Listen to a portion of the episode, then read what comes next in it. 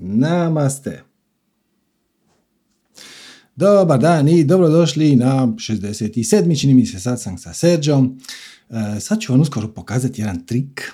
Hmm? Ali samo prije toga, evo, javite u chat ako ima kakvih tehničkih izazova, jel se čujemo, jel se vidimo, je li sve u redu. Ako niko ništa ne kaže, ja ću pretpostaviti da je sve ok. Skoro sam zaboravio dignuti stream na YouTube, ali a veze, valjda sad i to radi. Tako da, ok, ja ću to zatvoriti i pravit ću se da je sve u redu. Ok. Dakle, kako sam vam i obećao, pokazat ću vam jedan trik, ali prije toga jedna mala najava. Znači, upisi u strast, veliko devetomjesečno transformativno školovanje, duboko sa Sanjom Ines, se zatvaraju u utorak 29. E sad trik, ulovite tu emociju. Znači tu, tu, tu, tu koja se prva pojavila. Već sad je kasno. Već sad je prošlo 3-4 sekunde. Ali prva emocija koja vam se pojavi kad kažem zatvaraju se upisi u strast, koja je točno bila? E sad, ako je bila ono, pa dobro, nek se zatvore, što ću ti ja, onda nema veze. Ako ste se pitali šta je strast, koje je Ines sanja, tralala, nema veze, samo zaboravite. Ako ste rekli ono, ja sam se već prijavio ili prijavila, super. E, ali ako se pojavila ona, ona prva emocija, baš prva, prva, u prve dvije, tri sekunde, koja kaže ono, zatvara se, kad se, kad se zatvara, kad se zatvara, čekaj, koji je danas dan? a niste se prijavili, znači da nešto unutar vas zapravo se želi prijaviti na to. Ta je prva informacija, prva emocija koja se pojavi u principu interpretacija od vašeg višeg ja. Već nakon dvije, tri sekunde se upali ego, ćete zvat Đuro, Đurđa, kako god hoćete zvat, koji onda počne kalkulirati. Ajme, čeka, koji je to dan, a kad to kreće, a nema za to vremena, a možda do godine i tako dalje. To samo zanemarite. To je odraz vaših definicija uvjerenja i nekakve percepcije vaše aktualne realnosti, nazovimo to tako. E, ona prva, ona je prvi, kad kažem, ono, zatvaraju se upisi, ako se pojavi, kad se zatvaraju upisi, e, prijavite se. prijavite se pa vidite kako će vas to odvesti. I svi ovi razlozi koji vam se pojave, znači ja za to nemam vremena, ja za to nemam para, ne znam koji je to dan, i do... to će se sve složiti samo. Ako ste gledali uh, Put u zlatno doba ili čak Pare na sunce, nisam siguran, tamo imate onu piramidu koja kaže da prvo počinješ sa zašto. Znači, to je pravo pitanje. Ja bih nešto radio, ok, zašto? I najbolji mogući odgovor je zato. Mislim, kako to misliš, zašto? Pa šta nije očito? Šta ti moram sve nacrtat?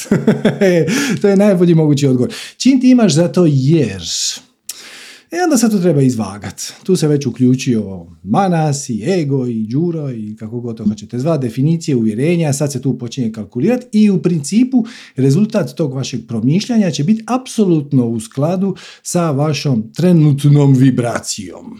Znači, ako u svojoj glavi živite u oskudici, ako mislite da nemate, onda ćete nakon dugog promišljanja doći do toga da vi za to nemate nešto ili vremena ili para ili resursa ili interesa ili energije ili tako. To je odraz oskudice. Ako živite u pretežitu strahu tjeskobe ili strah, onda ćete biti ono pa joj, pa nisam siguran, pa će to biti za mene, pa šta ako ja tu ne uspijem, šta ako se ne uklopim, šta ako mi to bude prenapredno ili, ili tako nešto. Ako pretežito živite u stanju frustracije i bijesa, ne, onda će to vjerojatno negdje na kraju nakon dugog promišljanja izgledat će vam kao da vi već danima razmišljate o tome, ali na kraju će rezultat biti ma, kakva glupost, ma možeš misliti šta će oni mene tamo naučiti to.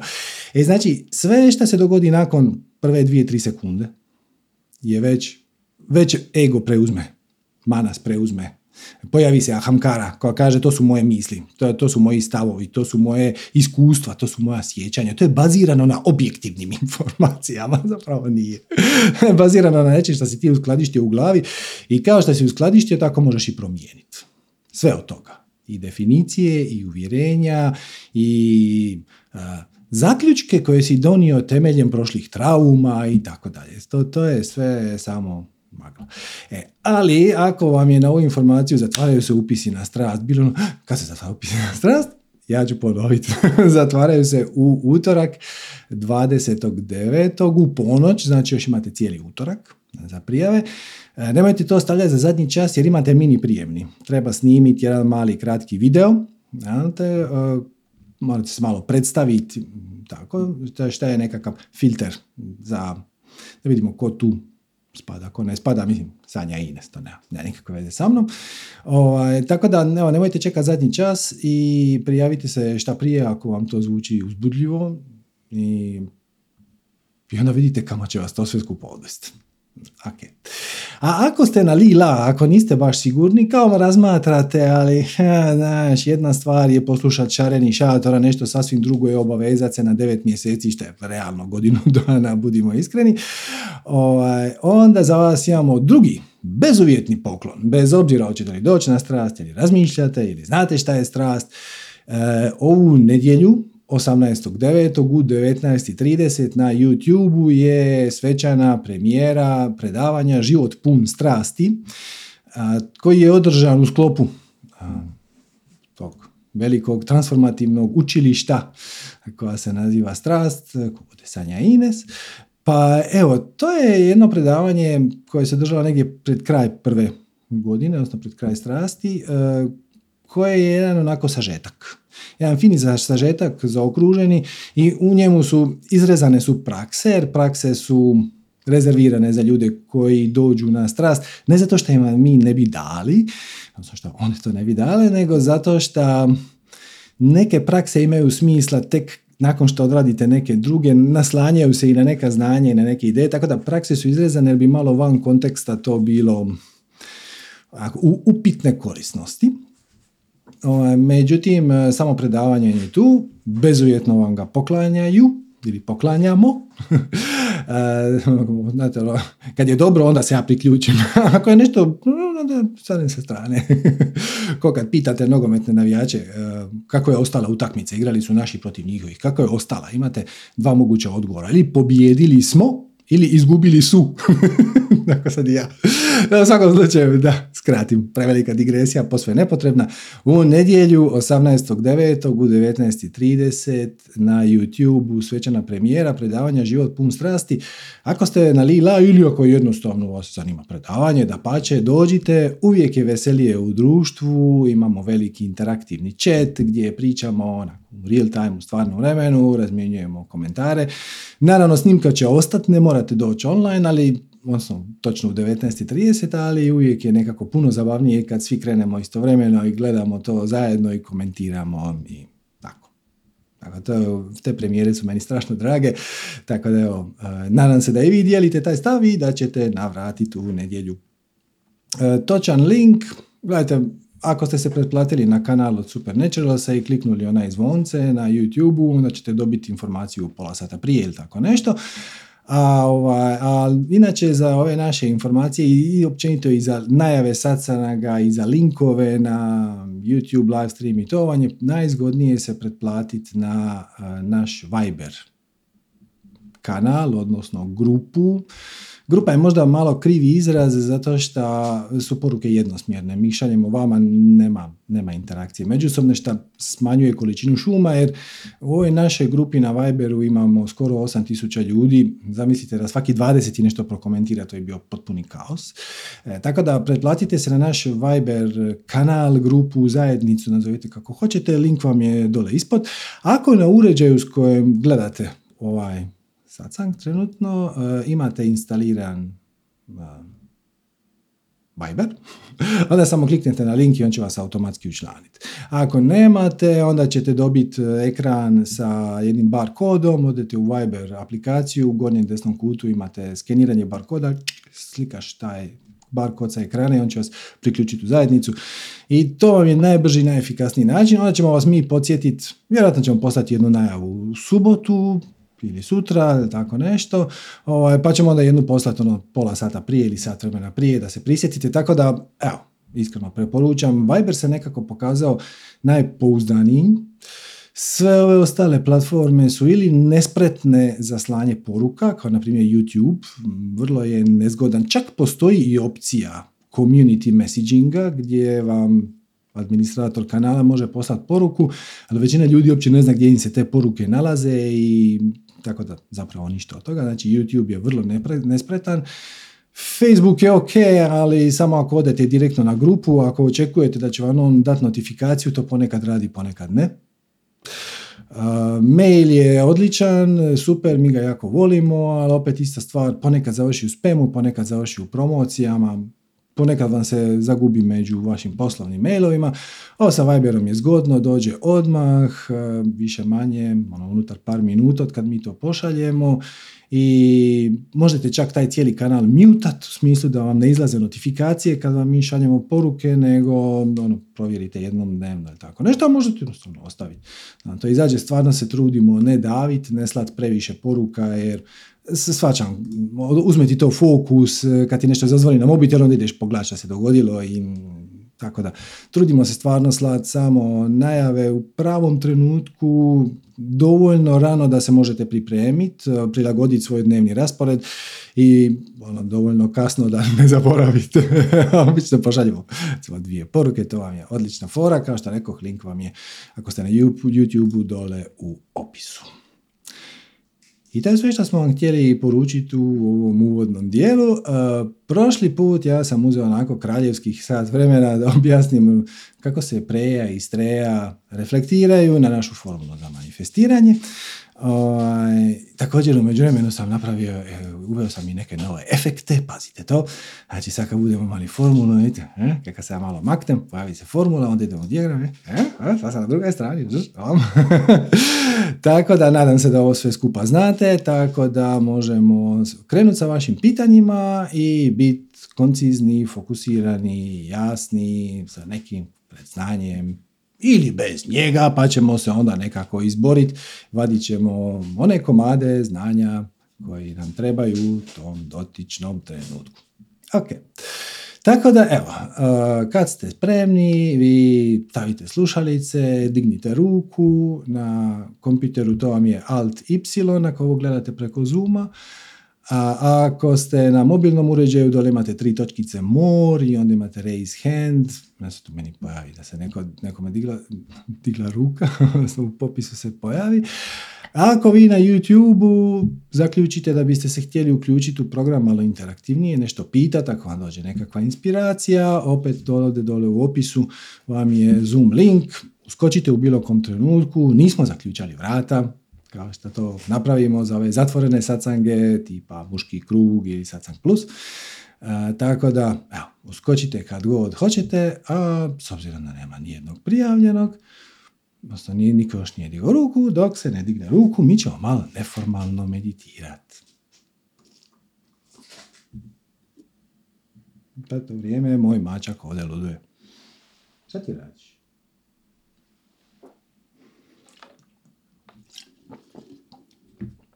To vam je inače e, ključan trik kako živjet meditaciju.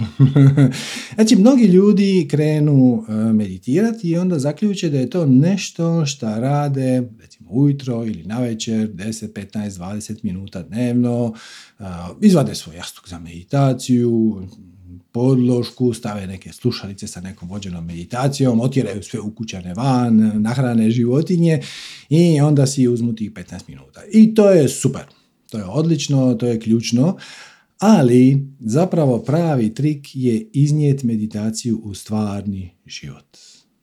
Znači, nositi je sa sobom, taj prostor tišine, ta, taj prostor unutar kojeg možeš normalno disat se zapravo zapravo ga je poanta imat stalno. Stalno biti unutar sebe, a ne van sebe.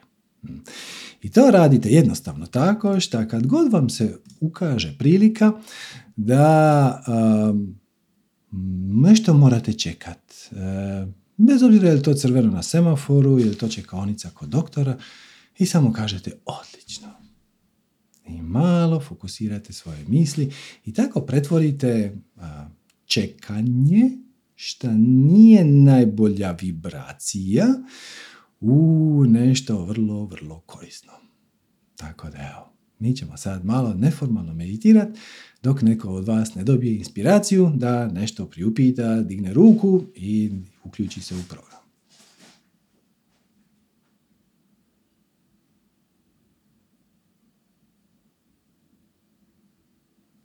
Ok, Darko. Zdravo, Darko. Halo, halo. Halo, se čujemo? Čujemo se, ali se ne vidimo. Malo, malo si mi Da, nešto, pre, nešto prekida, ne znam zašto, jel?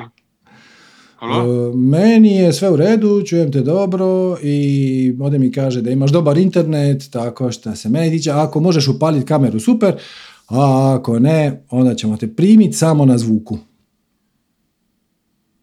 Uh, još sam ti zadnji put, uh, prošli tjedan smo pričali, jel? Mhm. Uh, I štanda iz Grebaštica, ako se sjećaš. Dobro, Halo? tu sam, tu sam, E. čujem te. E, uglavnom imam ti ja milion pitanja, tako da ono, svaki put ono, možeš računat na moj poziv, jel? Mhm. Uh, sad, uh, trenutačno, a ono uvijek kontam šta ću te pitati, ali ono kad dođe taj trenutak, ono u biti, sad će taj izleti više? Uh, Dobro. htio sam te pitat uh, nešto, rekao bi, mimo meditacije, jel? Mhm. Šta misliš o knjigi Psi? Jesi je čitao? Knjiga Psi. Da, jesi čuo za nju? Ne. Nisi čitao, dobro. A šta, recimo, jesi čisto čitao Kastanedu? Nešto malo, ali on nije baš moj primarni učitelj. Ono, ne rezoniram previše sa tom tradicijom, ali upoznat sam sa nekim osnovnim konceptima. Šta, koji dio Kastanede te zanima? O čemu bi pričao? Dobro. Recimo, taj to val, jel? Jel ti je jasan taj koncept? Je, ali znam, znam koliko ne znam o tome. Znam koliko stoji e, gradiva, odnosno mudrosti iza toga koja meni nije bila dovoljno zanimljiva da bih je proučio, tako da onako konceptualno se mogu uključiti u raspravu, ali baš detaljno ne mogu ti sad nabrojiti ni točno koji su, ni koje energije nose. Tako Dobro, da- ok, nisi upućen, nebitno, jel? Mhm.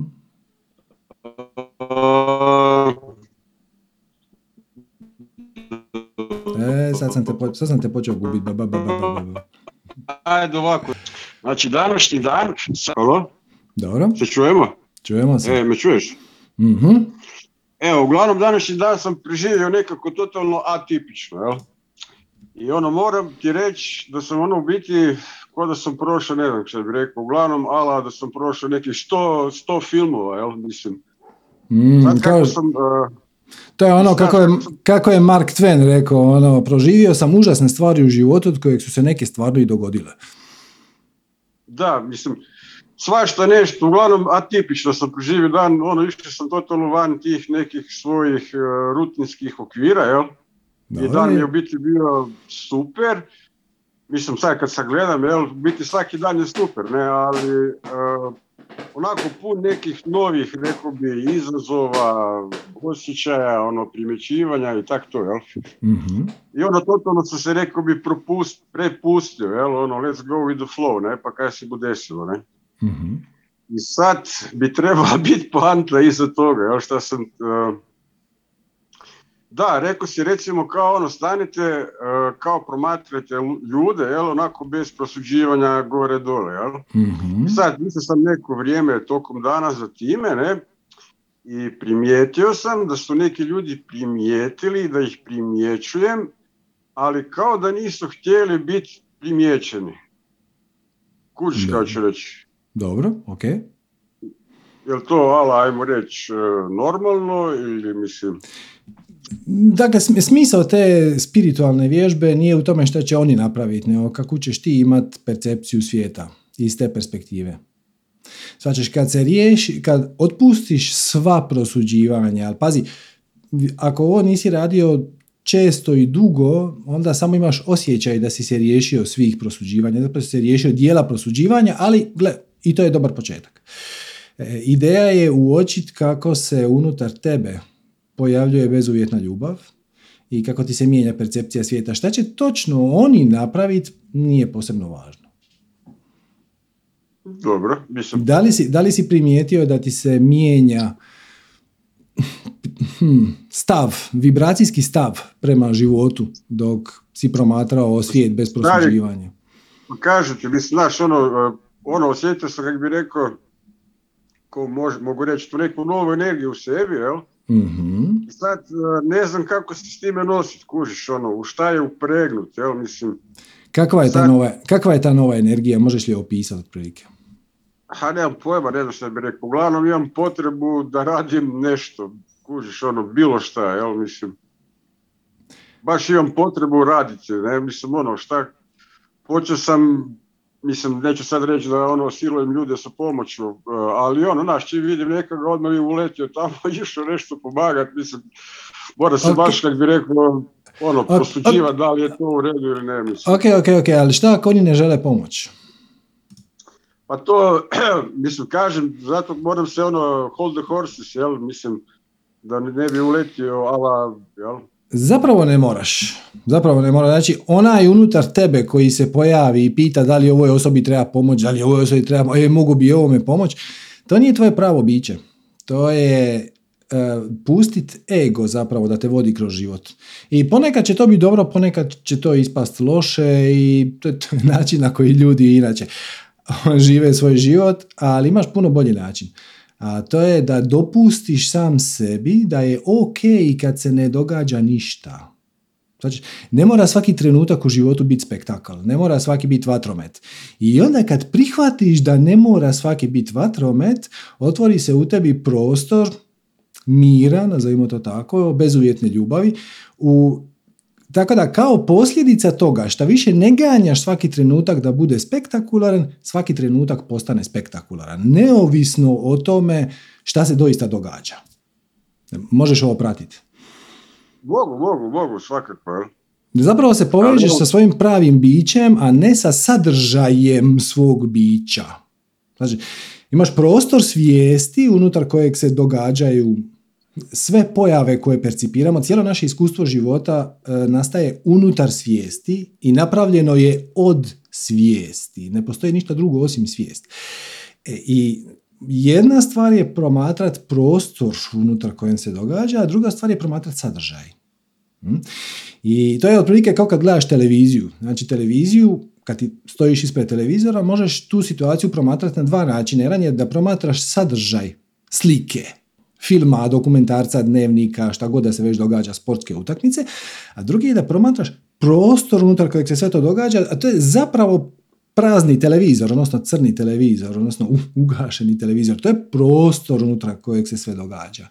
E, I kad se povežeš sa prostorom, a ne sa sadržajem, onda imaš izvor bezuvjetne ljubavi, mira, svrhe, smisla, topline i tako dalje, sinhronicitete i svoje divne stvari koje pričamo, neovisno o tome šta se događa unutar slike. Mhm, dobro. Tako da nije važno šta su, kako su oni reagirali. Važno je da si ti otpustio svoje prosuđivanje i došao u, zapravo u svoju temeljnu vibraciju. On, ona je inače tvoja, tvoja temeljna vibracija bezuvjetna ljubav. Ona je inače u tebi, samo je mi prekrijemo sa slojevima i slojevima nekih naših mentalnih gluposti. Dobro.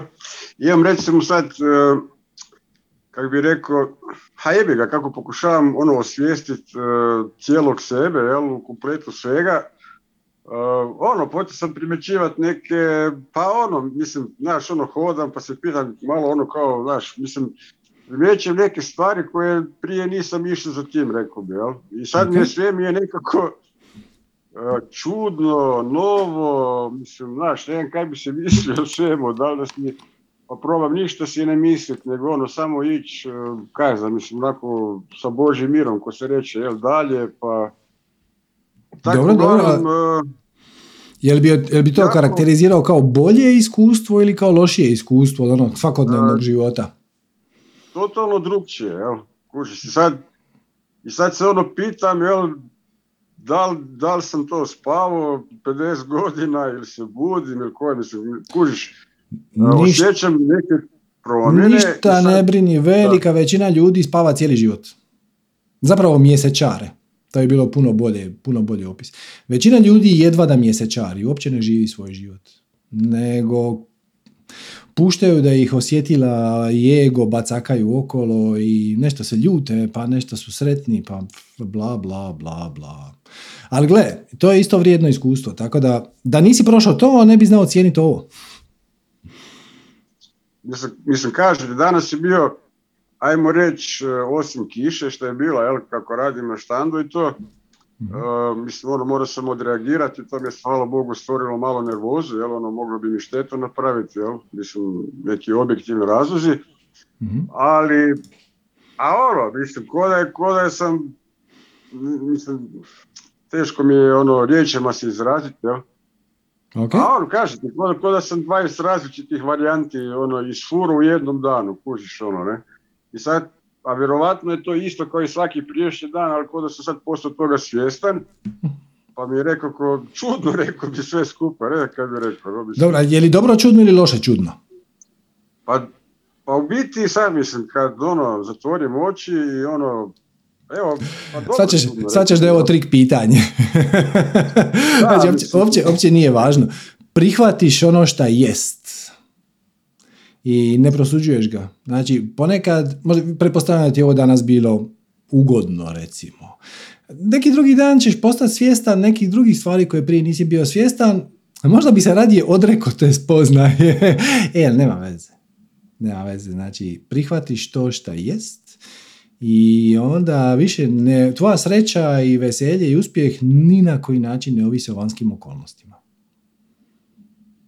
Dobro, mislim, Jel ti to, dobro, ali ti si već zakoračio na taj put, tako da možeš li ovo, jel ti ovo ima smisla, jel možeš ovo potvrditi ili negirati? Ili... Ima, ima, kužiš, ne, mislim, uh, znaš kaj, ono, recimo, uh, sad kad, uh, rec, zadnjih par dana, jel, mm pletem uh, narukvice, jel, mm i ono, kako nemam šta raditi, jel, i to mi ide kao prodaju, ne, mm i kažem, fokusiram se na to, na, recimo na to kaj radim i brijem da ništa ne mislim i šta ti ja znam. Ne? I mhm. ono, naš, e, ruke lijepo teku, sve lijepo ide i taman kad pomislim, u vidi kako mi dobro ide, op, odmah mi padne nik iz ruke, kužiš, ono, mislim, uh, tak i tak te stvari su počeo, rekao, rekao bi, primjećivati, primjećivati, tako da sam u biti skužio, jel?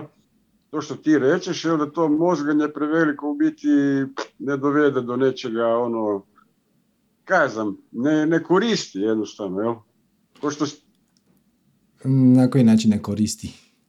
A ne, mislim, neko, znači ako već nešto radim, jel?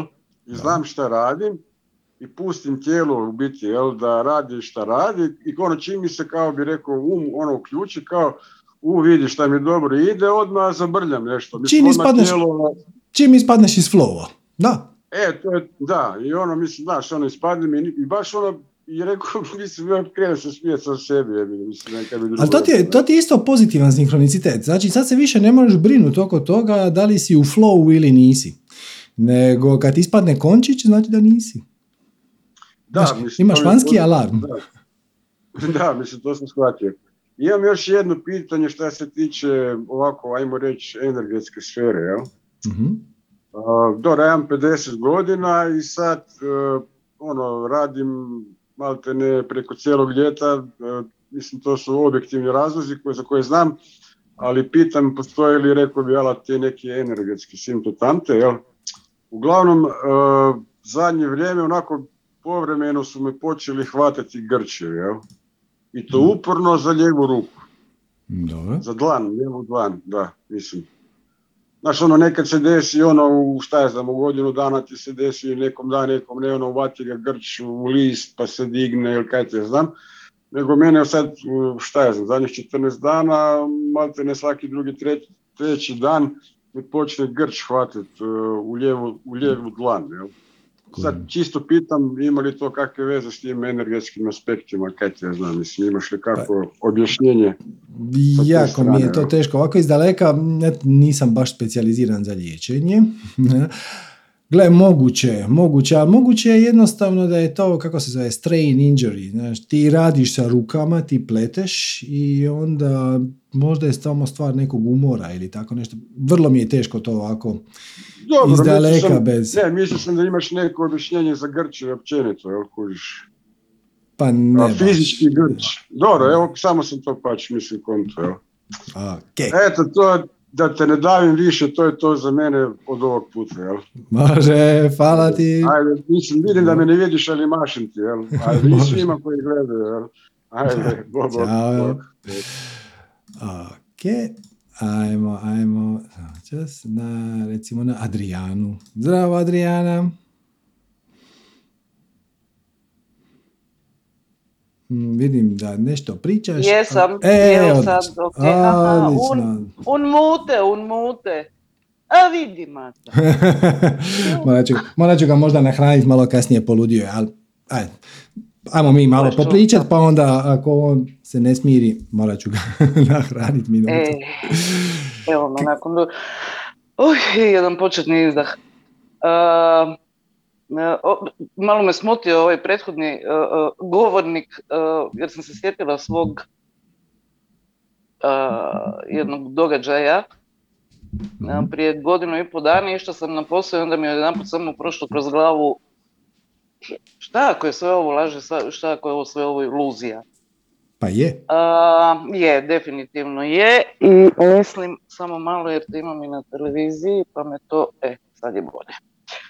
A, I tu je počelo zapravo to nekako, međutim, meni je pomoglo to što sam to tako prihvatila i što je onda samo po sebi, što bilo je masu wow, halo efekata i to, ali nekako prihvatiš i počneš se igrati time i samo čekaš iza koje Google ćete ovaj, sastaviti.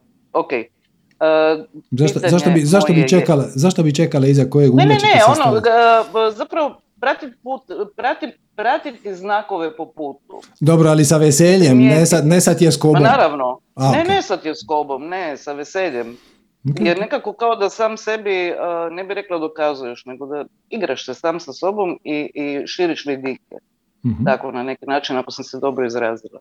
mhm. Tako imam jednu kolekciju perija doma, uh, na dnevnoj bazi skupljam perje i prije sam ga viđala, ali ne ovoliko. Uh, biljke su mi sve izrasle, zaboravila sam reći. Prošla sam boginje. Mhm. Prošla sam boginje i nakon tih boginja, Sergio, pa čovjek se osjeća stvarno ko boginja, di mi je karta? O, di mi je karta, stalno neke kraljice izvlačim, stalno neke carice izvlačim, stalno neke novce izvlačim. Da, da ok, pustimo i to, To po pričaš, strani. pričaš o Najbolje- tarotu? Pričaš o o tarotu? da, da, da, da, da. Da mi je neko rekao prije dva mjeseca da ću ovaj, uopće imat karte, rekla bi mu da je lud. Mm. Da ću paziti na ovakve stvari na koje pazim. a, uhvatila sam se tih praksi i svega ostaloga. Stvarno je osvježavajuće i dobro. E, Evo, ni kamere me više nije strah i kameru sam savladala ono do Ibera, nema treme, nema ničega. Nego sam htjela pitati da li se čovjek može vremenom od svega ovoga predozirati. Od čega? Da li se može predozirati e, tom količinom e, znanja, tom količinom naoko ne skroz shvaćenih stvari, e, da li se može predozirati svim tim senzacijama koje doživljava nakon praksi, E, da li, da, e, u jednom momentu sam shvatila da toga ima toliko puno da se više sad zapravo ne mogu se napraviti nekakav smisleni raspored, recimo da imam da krenem ujutro s nečim, da preko dana imam to, to, to, to, jer me uvijek odvuče negdje dalje ili upalim neki video koji mi taman taj dan paše kao tema ili um, uglavnom to, to je jedan sad bi rekla malo i, i, i, i, i džumbus u glavi. Ne Da, znam znači- kako, kako, se, kako se zapravo uzemljiti Da, znači i odgovor na pitanje je da li se možeš predozirati, ah, ne na način na koji si ti to mislila Dobro, i pitala, e, ali definitivno treba ovo znanje iznijeti u život. Znači, zapravo treba ovo znanje pretvoriti u mudrost. Mudrost dolazi iznutra, znanje, znanje dolazi izvana. Mm. I postoji trenutak kad samo treba otpustiti sve svoje, mislim sve, treba otpustiti svoju pohlepu za znanjem i početi primjenjivati ono što si već naučio. Jer sve ove tehnike te vode bliže tvom stvarnom biću. E sad, da li se moguće predozirati svojim stvarnim bićem? Apsolutno ne. E, ali ako pretvoriš život u to da imaš 12 sati prakse, ako ti je to najveća strast i ako uživaš u tome i ako ne bi taj život sa 12 sati prakse mijenjala ni za šta drugo, onda je to ok. E, ali ako ih radiš zato da bi, ne znam, ostao u visokoj vibraciji, da bi onda ti se nešto strašno lijepo dogodilo, puno je korisnije iskoristiti ove prakse nakon što ih iskoristiš da se vratiš u centar, da ih onda iskoristiš da kreneš kreirati nešto što ti ima smisla, nešto što izlazi iz tvog bića. Znači, prvi korak je otkriti svoje biće, a drugi korak je živjeti svoje biće. E sad, kako napraviti tu tranziciju i kada, to jako ovisi o osobe, osobe, o teme koju si izabrao za inkarnaciju, o milion stvari, o okolini, okruženju i tako dalje. Tako dalje. Tako da teško je dati jednoznačan odgovor.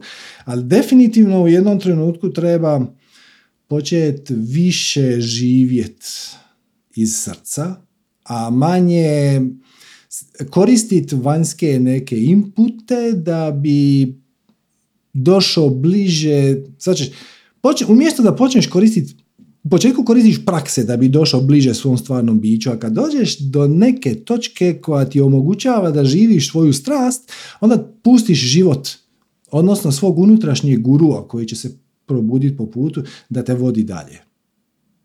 Ovaj prvi dio, slijedi svoju strast, otkrij svoja negativna uvjerenja, pleši, radi tarot i to, služi zapravo da ti povjeruješ da taj proces ima smisla, da je kreacija na tvojoj strani, da si ti vrijedan bivanja i postojanja, da preokreneš negativne misli u pozitivne, negativne, da naučiš transformirati negativne emocije u pozitivne, ali jednom kad imaš taj osnovni alat, onda počneš živjeti.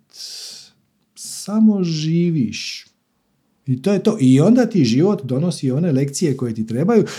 Puno bolje nego da ti je to dao neki učitelj. A ti dođeš na neki seminar i onda oni kažu sad ćete vi svi sljedećih 20 dana raditi to, to, to i to. Ok, to je, može biti super korisno, ali ako si ti u stanju osjetiti iznutra potrebu da kreativno doprineseš svijetu na neki način koji naoko nije spiritualan, ono, može biti pjevat, može biti slikat, može biti računat, može biti dizajnirat, šta, onda definitivno slijediš to. I koristiš prakse koliko ti treba da ostaneš u centru, da, da ne izađeš van sebe. Da, pa, pa u tome, zapravo, to predoziranje, to je bilo pod debelim navodnicima, da, da, da. E, iz razloga što, mislim, ne, ne može to biti predoziranje, nego to, ili je bilo preintenzivno, mislim, samo se zove intenziv, naravno, ali ovaj, e, mislila sam da će popustiti kad je završilo, da će popustiti, međutim ide iznutra, iznutra dolazi, to je uh, puno, uh, kako bi rekla, na dnevnoj bazi nekakvih saznanja, upoznavanja same sebe. Da, da, da, imam potrebu, ponekad imam potrebu uh, rečeno, e sad stani malo, pusti se malo na miru i debelo odlučim da ću se pustiti na miru, međutim tog puštanja na miru nema jer stalno nešto dolazi. Je li to Đuro, neko od njegove djece ili njegovih nečaka ili ko, nemam pojma, ne znam sad više razlučiti šta je šta. Jako ti je jednostavno razlučiti. Ako je to što ti je došlo, ako te to veseli, onda, onda je to izraz tvog bića. Ako te to ne veseli, onda pogledaš gdje si stavila prepreku. Može biti da to jednostavno ne rezonira s tobom, to nije izraz tvojeg pravog bića, ok, to je jedna mogućnost, ali zapravo puno vjerojatnije je da si ti sama napravila nekakva ograničenja i uvjerenja u glavi koji čine da ta situacija izgleda tebi neugodna ili neželjena ili tako nešto. Znači, svaka, svaka neugodno, da pače, da pače, jako je interesantno, ali, ali um, ko da sam se malo pogubila, ono, znaš, ne znam šta, gdje, kako, od kuda krenuti, to posložiti da to ima dobro, možda je to Sješće to na svoje. Znači, sješće to na svoje. Pitanje je bilo kako se uzemljiti. Tako. Uzemljiš se kroz prakse koje te uzemljuju. Uzemljujete meditacija, uzemljujete yoga, ne svaka, ali recimo napraviti par pozdrava suncu ujutro, 5A i 5B i onu završnu seriju, hm? e, ovaj, to te definitivno uzemljuje. E, ovaj, tako da... Mislim da mi je za sad sasvim dovoljno tuširanja, jutro se dižem u 5 sati, u 5.20 je stuširan, u 10 do 6 sam već opet mi se spava. Tako da ovaj, baš oko pet mi se ne radi joga i ne, ne, ne, s ovim mojim kostima i kičmama nema vez, nebitno. Možeš ti to neki pa, drugi trenutak. Da, ima još jedna stvar, vidim da mi kažu da upišem strast. Ja sam htjela upisati strast, još uvijek želim, imam još pet dana. Međutim, i to mi je isto, sad, sad se pitam jesam li paranoična ili šta, nekako se ta tehnologija urotila ovaj, protiv mene, ne mogu jednostavno poslati video eto, za, za strast i, nikako, nikako, ne, što god poduzmem, ne ide. Gledaj, to isto, to isto... Da li je to, da li je to, he, je li to moj otpor ili je to... Uh... Apsolutno je tvoj otpor, znači ujedno je i sinhronicitet. E, ali jednako tako je i tvoj otpor. E, ali jednako tako može biti sa svim lako moguće, odnosno često je to način na koji te svemir pita jesi li sigurna. Da. To, to, to ćeš čuti tisuću puta da se ljudima dogodi. Deset godina planiraju dati otkaz na poslu kojeg mrze. I onda jedan dan se odluče i zaključe da će u petak otići kod šefa, a četvrtak šef dođe dan prije nego što si ti odlučio dati otkaz i onda ti ponudi bolje radno mjesto i veću plaću. Bez da si ti išta prije toga rekao. Nakon što deset godina patiš. To je onaj trenutak kad te svemir pita jesi li siguran.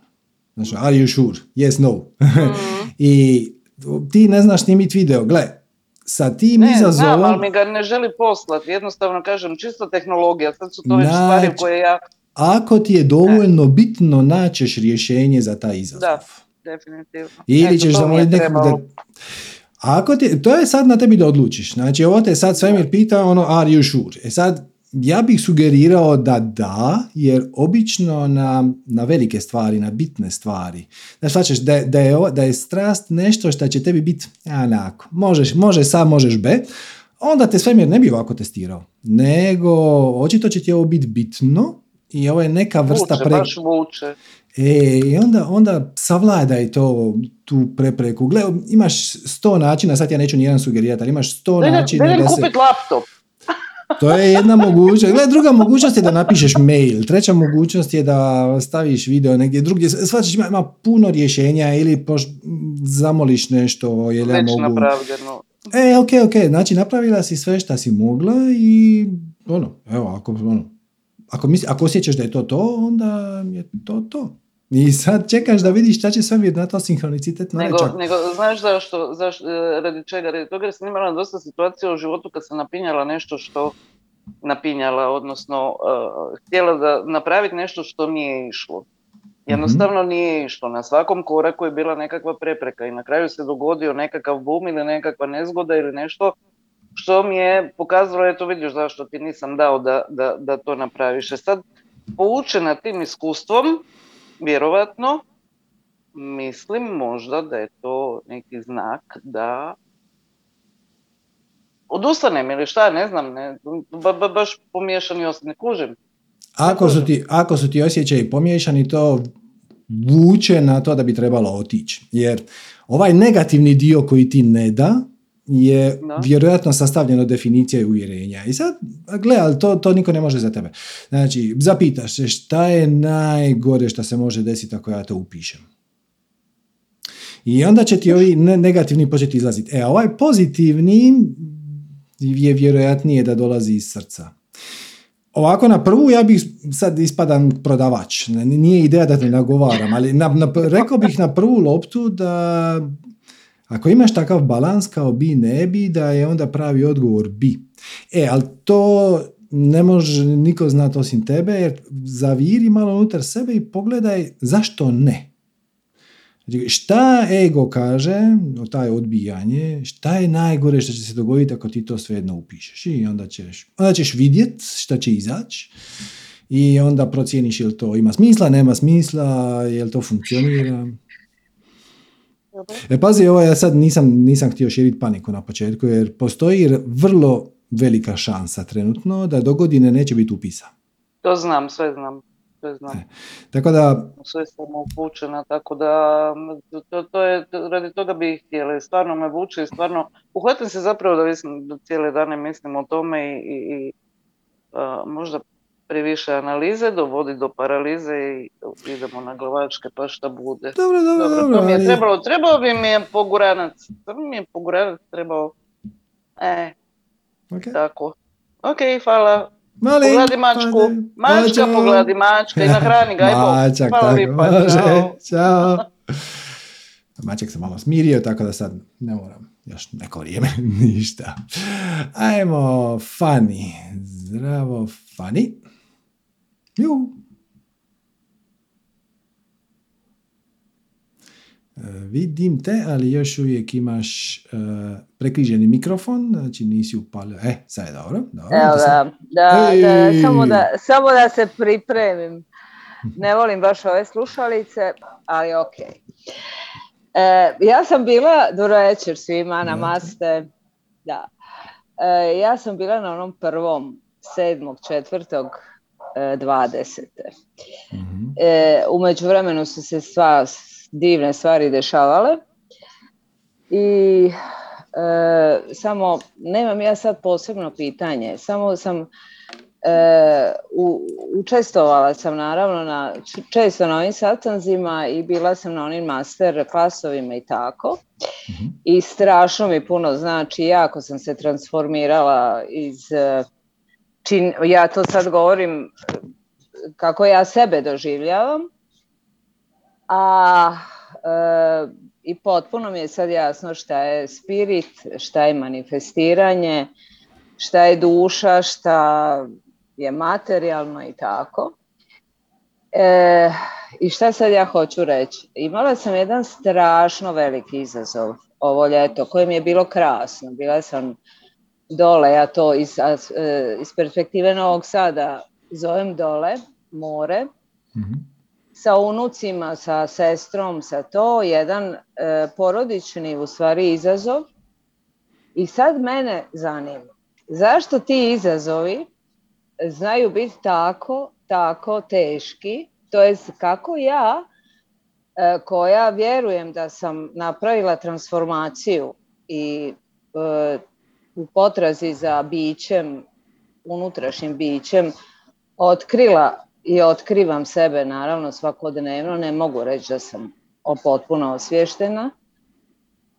E, upadam onda u takve, u takve okolnosti koje tako prigrlim i onda se mučim, mučim, mučim e, i bome mi je trebalo, pa dosta mi je trebalo, da tokom meditacije shvatim da jedino čemu zaista težim je mir. Mhm. I ako ja uspostavim mir sa samom sobom, mhm. e, da je to u stvari rješenje, bez obzira kako će ko reagirati, dakle kako će reagirati moja bliska, bliska okolina koja mi je najva, mislim pored mene same, naravno da su mi najvažniji muž, dica, sestra mhm. i ovaj, ali opet kad sam ja to došla do toga zaključka mir sa samom mhm. sobom, opet smo tu bili mali izazovi koje sam ja ono pomislila, ok, vi tako mislite, ja i dalje insistiram na sobstvenom miru, jer mi je to nekako mi se činilo najvažnije. Pa ako moj mir doprinese dalje miru svima, dalje nije važno. To, da. Dalje nije važno. Da. Znači, budi promjena koju želiš vidjeti u svijetu, to je sve. Da, ali da li, e, sad je to drugo pitanje, evo danas sam, e, o Bože moj, nema, slučajnost, je odgledala film e, Kolibe.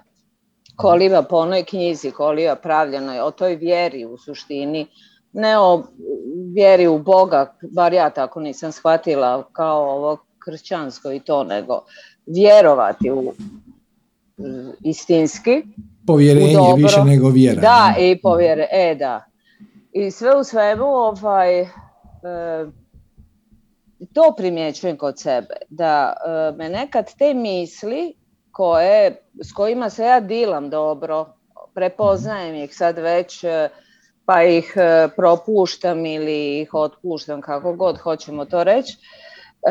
Fokusiram se na nešto drugo, to sam sad već postala umješnija.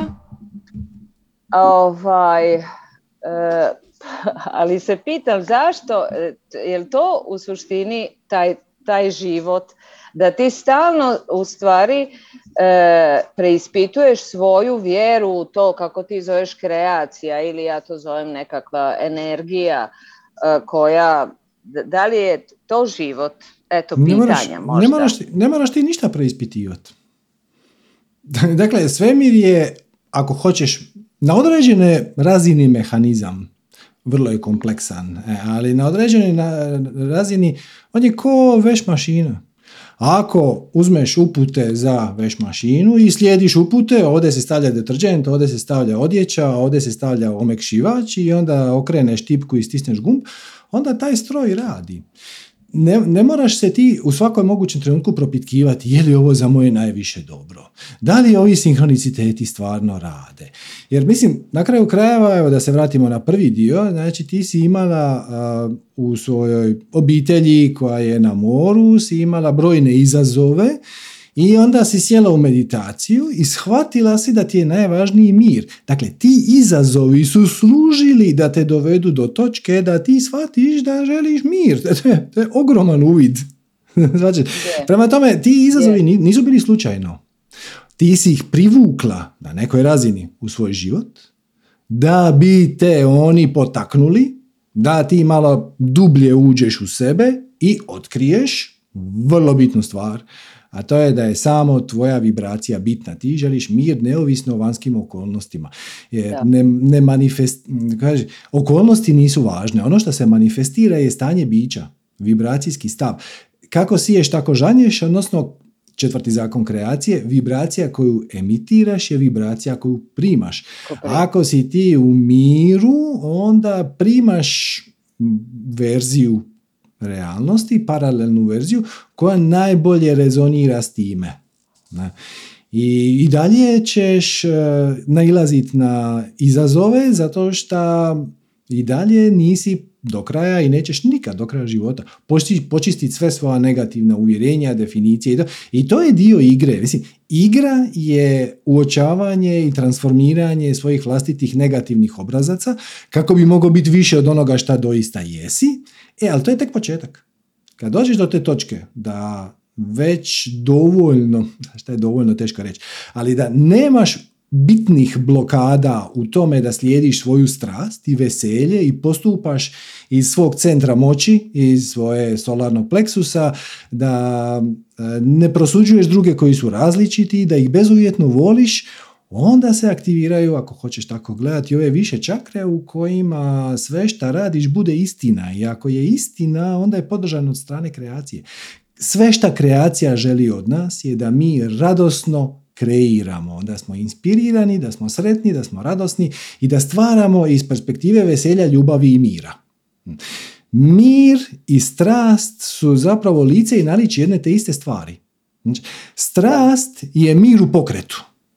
A mir je strast koja stoji na miru, koja odmara, koja jednostavno je svjesna svog bića i nema potrebu nikom ništa dokazati, nego postupa sukladno tome šta osjećaš iznutra, odnosno sukladno tome šta si poslan ili ako tako hoćeš reći, od strane kreacije da doprineseš svijetu u kojem se nalaziš. Ali gle, kreacija je svejedno. Na isti način košta uh, imaš školu, recimo osnovnu školu, imaš zgradu i unutra su i razredi i učitelji i učenici i tako dalje.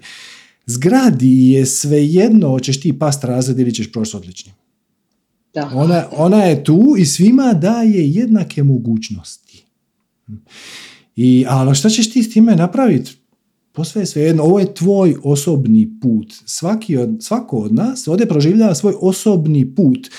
Ali put nije napraviti najviše za čovječanstvo i biti zabilježen u udžbenicima. Put je osvijestiti ono što jesi iz neke nove, apsolutno nove perspektive.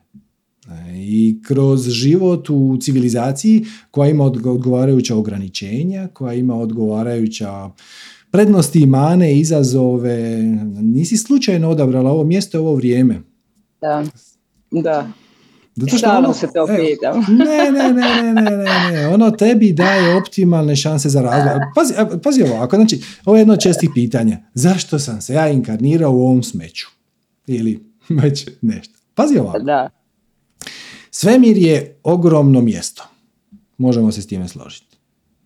Da. U tom svemiru ima barem, sad ću ja lupit premalo, ali barem milijun impresivnih civilizacija. Ono da ti padne vilica na pot.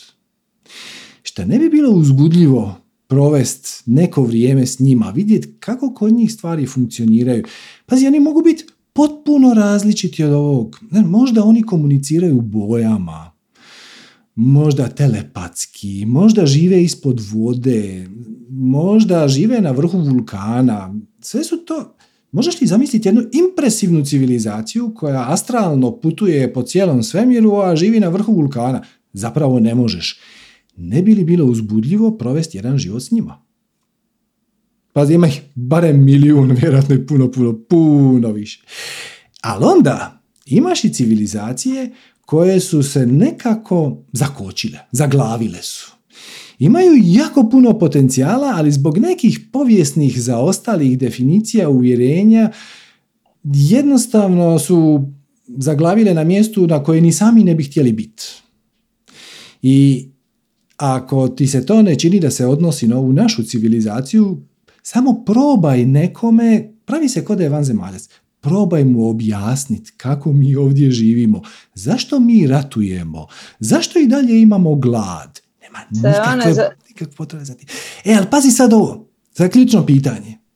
Imaš takvu civilizaciju koja je uvrnuta. Ok, ne bi li bilo uzbudljivo provest jedan život s njima? Tada! Evo te.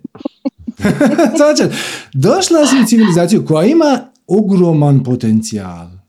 Znači, za, I sad ja te pitam, zašto ljudi ne surađuju, nego se međusobno natječu i bore? Ja ti to ne mogu objasniti riječima.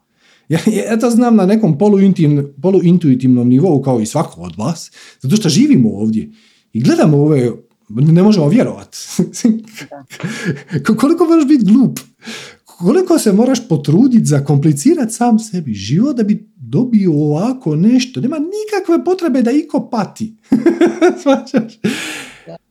I eto ga, e, i zašto si tu? Jer si došla vidjet kako je to uopće moguće, doprinijet na neki način svojom energijom, svojim aktivnostima, svojom ljubavlju, svojim veseljem, da se to malo transformira, odnosno proživjet život najbolje šta možeš. Jer zapravo kad ideš gledati na mehaničkom nivou, ti samo mijenjaš paralelne realnosti. Drugim riječima, ako ti postupiš dobro ili ako postupiš loše, sve je svejedno. I jedna i druga realnost postoje, samo će tvoje iskustvo biti potpuno drugačije. Da, da, slažem se ja, mislim, razumijem to sve. Međutim, suočavam se s onim pitanjem, a to sam često si postavljala uh, dok sam prolazila kroz ovaj izazov, Šta je najgore, ono što si malo prije i stalno je ponavlja, šta je najgore što se može desiti? E sad na tom nivou, dakle kad ja sam više ego nego e, duša, e, ja, mislim, kad je izazov, onda mi je to vjerojatno, vjerojatno više taj ego, e, mislim, ego mi je dominantniji u tom trenu, onda mi je to najgore što se može desiti toliko, ne, toliko strašno da, da prosto mm, ne mogu ga, ne mogu ga čak, čak ni zamisliti. To je I sad ti dok... Mm-hmm. Da, znam. Mm-hmm. to je trik Trik je, da. A čitala sam, e, e, naravno bila sam na onom, e, kako se, na ovom, ovo ljeto dobila sam to na poklon od obitelji e, master klasi i paralelno sam za rođendan dobila i knjigu e, koju si ti na, pričao si par puta o njoj e, nesputana duša.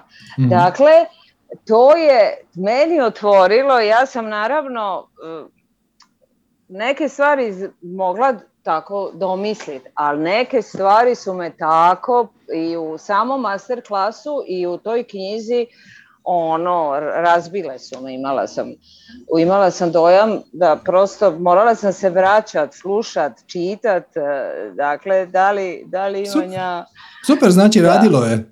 Ideja radilo je, radilo je i onda sam se zato iznenadila kad je taj, to, taj izazov tako, vjerojatno je to i bio tako i snažan, E, ili sam ga ja tako doživjela snažno zato što mi je bilo ono, je, di si ti sad, je ovo korak nazad? Bio je e, snažan zato što si ti spremna za to. Da. To, to ti je kompliment. Znaš šta srđane, hvala ti što postojiš. Dakle, ja sam žena, imam 64 godine, u penziji sam i ovo sad je ko neka renesansa, dakle ja to tako doživljavam. Eto. Da, super, dakle, bravo. Da. Puno ti hvala, puno ti hvala na, na svemu prije i na ovome danas. Hvala Namaste. tebi, hvala da, tebi. Namaste. čao. E, samo prije što nastavimo, uh, ovo zna biti ponekad zbunjujuće. Znači, mi ponekad pričamo o tome uh, kako se riješiti patnje, Ponekad pričamo o tome kako je zapravo potpuno svejedno ćeš li se riješiti patnje, zato što i onako samo mijenjaš paralelne realnosti i svemiru je sve jedno, a ponekad pričamo o tome kako je tvoja, svrha tvoje inkarnacije nešto. I to su zapravo tri potpuno odvojena nivoa. Ajmo, ajmo dati jednu metaforu, jednu paralelu, možda će vam biti lakše. Znači, tri prijatelja sjede u kinu. E sad, e, ja ću reći, tri ima puno više nivo od tri, ali ajmo ostati na tri, čisto da nam ta cijela priča ne bude prekonfuzna. Znači, tri prijatelja sjede u kinu i gledaju film. Recimo da je to neka romantična komedija. I sad prvi kaže, aha, šta misliš, hoće li se njih dva zaljubit i onda će sad doći njena mama i onda će nju odvući u negdje. Drugi prijatelj kaže, Nešto, moram te razočarati. Ovdje ti se niko neće zaljubiti.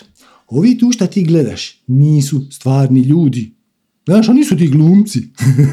oni su ti glumci. I oni, oni, se, oni se samo prave da će se sad zaljubiti, a zapravo se tu niko ne zaljubljuje i ona tamo žena nije njena mama. Dođe treći prijatelj i kaže, ja ne znam uopće o čemu vi pričate. Znači, ja ispred sebe ne vidim nikakve ljude niti, niti koji se zaljubljuju, niti glumce. Sve što ja vidim je obojena svjetlost koja se iz onog izad uređaja projicira na bijeli zid. Ko je u pravu? Svi su u pravu. Značite, iz perspektive iskustva. Ti gledaš film, uživiš se u likove, suosjećaš njima, James Bond jadan bježi, evo sad samo što nije poginuo, svi pucaju na njega, on je otrovan u međuvremenu i tako dalje. To je iz perspektive iskustva. Onda imaš iz perspektive kako stvari funkcioniraju mehaničke, hajmo to reći, šta se doista u pozadini događa i onda možeš pričati o paralelnim realnostima i kako zapravo ti nikad ne mijenjaš svijet u kojem jesi, ti se samo seliš u onu paralelnu realnost koja bolje reflektira promjene u tvoje vibracije koje si već sam napravio. I onda naravno imaš ovaj treći nivo koji možemo pričati o jednoti, o izvoru, o Bogu, božanskom, gdje smo svi mi jedno povezani, zapravo smo samo personalizirana projekcija, ko svaki od nas ima svoju projekciju koja stiže iz istog izvora za svakog od nas posebno. I treba dosta paziti kad odvajate te slojeve, jer ako gledate iz drugog sloja, iz sloja mehaničkog prebacivanja između paralelnih realnosti, vrlo je lako doći do zaključka da patnja ne postoji. I ako to kažete ljudima koji nisu upoznati sa ovim učenjem, oni će se uvrijediti. Morate biti jako oprezni kome to kažete. Možete mu reći, to je druga budina plemenite istina. Patnja je proizvod tvog stava prema okolnostima. Sama okolnost nije toliko važna. Svaka okolnost je neutralna. Ona samo jest. E, onda ti na to lijepiš, meni se ovo sviđa, meni se ovo ne sviđa, ja ovo bi, ja ovo ne bi, ja ovog više, ja bi ovog manje, ja ovo ne bi nikada, ja ovog bi stalno i tako. I ti daješ plus i minus. I sva patnja je zapravo samo otpor prema onome što ti doista jesi, onog što pokušava iz tebe izaći. I onda imamo i sramove, i krivnje, i strahove, i frustracije, i ljutnje, nezadovoljene želje, apatije, tuge, sve je to samo otpor prema svom istinskom biću, šta ne znači da patnja ne postoji. Patnja postoji na nivou iskustva. Na najdonjem nivou i svi smo je proživjeli. Šta god. Možda te ostavila cura, možda si dobio otkaz, možda imaš si utjeskobi od budućnosti, možda si u strahu od akcija iz prošlosti, šta god, kriv se osjećaš u sramu si, nisi dovoljno dobar. Znači, na nivou iskustva, to je itekako vrijedno. Postoji, živo je, da. Na nivou mehaničkom, kako to radi, zapravo to je samo stvar prebacivanja iz paralelnih realnosti u paralelne realnosti temeljem tvoje vibracije, odnosno sinhroniciteta koji su savršeno ugođeni za tebe. I onda naravno možemo reći ono, otići na filozofski nivo, na najviši nivo i onda reći ono, sve je jedno, jedno je sve, sve postoji samo sad i ovdje, sve ostalo je samo tvoja perspektiva. Sve je to potpuno točno, samo morate biti oprezni uh, kad pričate i sami sa sobom, ali i s drugima, da budete jasni sa kojeg nivoa pričate. Jer ako vam neko kaže meni je jako teško zato što mi se desilo nešto doista ružno u životu, možda mu je sam, mislim, samo, možda mu je uginuo kućni ljubimac, to je sad ozbiljan stres. Jel? I a vi kažete, ono, ma dobro, mi smo svi samo jedno i bla, bla, bla, ili on je samo prešao u drugu paralelnu realnost, šta ima veze? Kao nije cool. E, pričamo o nivou iskustva. Možemo mi kasnije pričati o nivou paralelnih realnosti, mehaničkom nivou, možemo pričati o, o jedinstvenom nivou, sve to u redu. Na nivou iskustva e, i u jednom trenutku shvatiš da stvari koje se događaju na ovom mehaničkom nivou sinhroniciteti koje ti dolaze nisu nimalo slučajno tu, nego ti služe da ti pomognu da kroz iskustvo ti pronađeš svoj put van mentalnog labirinta u kojem spava čudovište. Pretty much. Eto, nadam se da je to imalo nekog smisla. Ajmo dalje. Ajmo recimo Dalibor. Zdravo Dalibore. Ćao Srđane. Zdravo. E, me čuješ? E, dobro je. Pozdravljamo te ja i Freddie Mercury, ne znam da li vidiš. Kako ne? Evo, ovdje te pozdravljamo ja i Carl Gustav Jung. Eto, super. Pa šta da ti kažem, četiri godine te već slušam, pratim, o, to je bilo 2018. Čini mi se da ste vi počeli 2015. O, ili manifestiranje konkretno. Mm, ili 14. Ovisi šta ćeš smatrati za početak, a recimo prvo javno predavanje na temu manifestiranja bilo je u šesti mjesec 2012. ali to je bio za interni krug ljudi, tako da pa sad ne znam šta ćeš računati kao početak. Ali mislim da je onaj prvi video, onaj prvih osam da je objavljeno 2014. Sutra srce Sutra srca prvi, pa dobro. Sutra srca je drugi, e, prvi, prvi je bilo onaj, onaj serijal manifestiranja od osam komada, sutra srce je malo iza toga, tako da evo, možemo smatrati da je to to negdje, da. Ono što sam ja primetio je da si ti od početka bio briljantan. Mm, hvala. Ovaj, u smislu da si govorio iz bića, e, bar to je moj neki osjećaj. Šta se pre toga dogodilo? Ka, kad se dogodio pomak u svesti? Ovaj, jer ti nekako nama savjetuješ da ti kreni, pa po, postepeno će to da se poboljšava šta god da radimo, da li predajemo, slikamo mm. ili ostajemo. I, i, i ostalo. Ti si od početka nekako tu bio briljatan. Pa šta, kad se to dogodilo, da li bi nam preneo ovaj, malo, da li bi nam o tome... Pa zapravo ne. Zato što nije relevantno. To je bio dio mog osobnog putovanja, ja ti sam mogu pričati neke highlighte koje sam imao u životu, ali to je na nivou ono, autobiografske knjige, to mislim da nikog ne zanima. pa dobro, eto, mene da, dobro, poštojem. Ovaj, konkretno, sad dok sam slušao ovo, imao sam dva pitanja, umeđu vremenu ja mislim da ima sad 5-6, naravno neću sve postaviti. Uh, postoji još jedno pitanje, uh, to bih pitao i Ekarta Tola, sad to baš nisam u mogućnosti. By the way, onako, svojim mentorima nekako smatram tebe, Ekarta Tola i Nila Donalda Volša. Uh, radi se o mašti on u novoj zemlji i u moći sadašnjeg trenutka, ja mislim, nijednom nije spomenuo maštu, niti u predavanjima. Ti to nam prenosiš u smislu da je bitna mašta, da mi možemo pomoću nje saznati kako bismo se osjećali, recimo da smo, ne znam, rock zvezda ili da smo gladno dete u Africi. Možemo da imamo to iskustvo, da iskoristimo vizualizaciju i da to osetimo. On, ovaj, uopšte ne, ne govori o mašti. Ono što je meni uh, bitno i, uh, i, i što bih volao da pitam, ja sam od uh, detinstva bio neko ko je bio sklon sanjarenju nekako i uh, da li je sanjarenje i mašta jedno uh, te isto, to je, to je jedan deo pitanja. Drugo, drugi deo pitanja, ja koristim maštu, recimo ja pišem. Pardon, izvini, malo sam prehlađen, pa uh, kada pišem, recimo napisao sam dva romana, ja koristim maštu da uh, rešavam neke tu izazove, pravim postavke, glumac, o, protagonista, deća se kreće, šta će da radi, kakva će da. I sad tu se javljaju neke ideje, ja slike imam u glavi kako bi to moglo, non stop mi dolaze neke ideje, ja to prenesem na papir. Međutim, kada sam previše u tome, kada sam previše u, u, u mašti ili u sanjaru, kako god da to zovemo, primećujem kada se vratim u ovo, u realnost, da se vrate obrasi malo, malo je teža komunikacija sa ljudima, malo, kako ti kažem, počinje da se javljaju neki stidovi, krivica, nešto što sam prevazišao, što sam više u sanjarenju, nekako kad se vratim hmm. u realnost, uh, razumeš, kako napraviti balans između ta dva, da mogu da funkcionišem, jer ja smatram to nekim svojim kvalitetom, a opet Kužim. kad se vratim... Da, moramo, moramo razdvojiti s jedne strane maštu i sanjarenje, a s druge strane kreativnost i inspiraciju.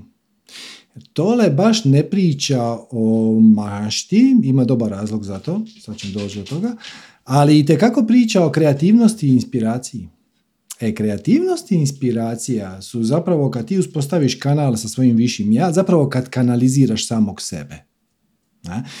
Kad bivaš ono što doista jesi sa višeg nivoa, onda ideje koje dobivaš su zapravo kreativne i inspirativne.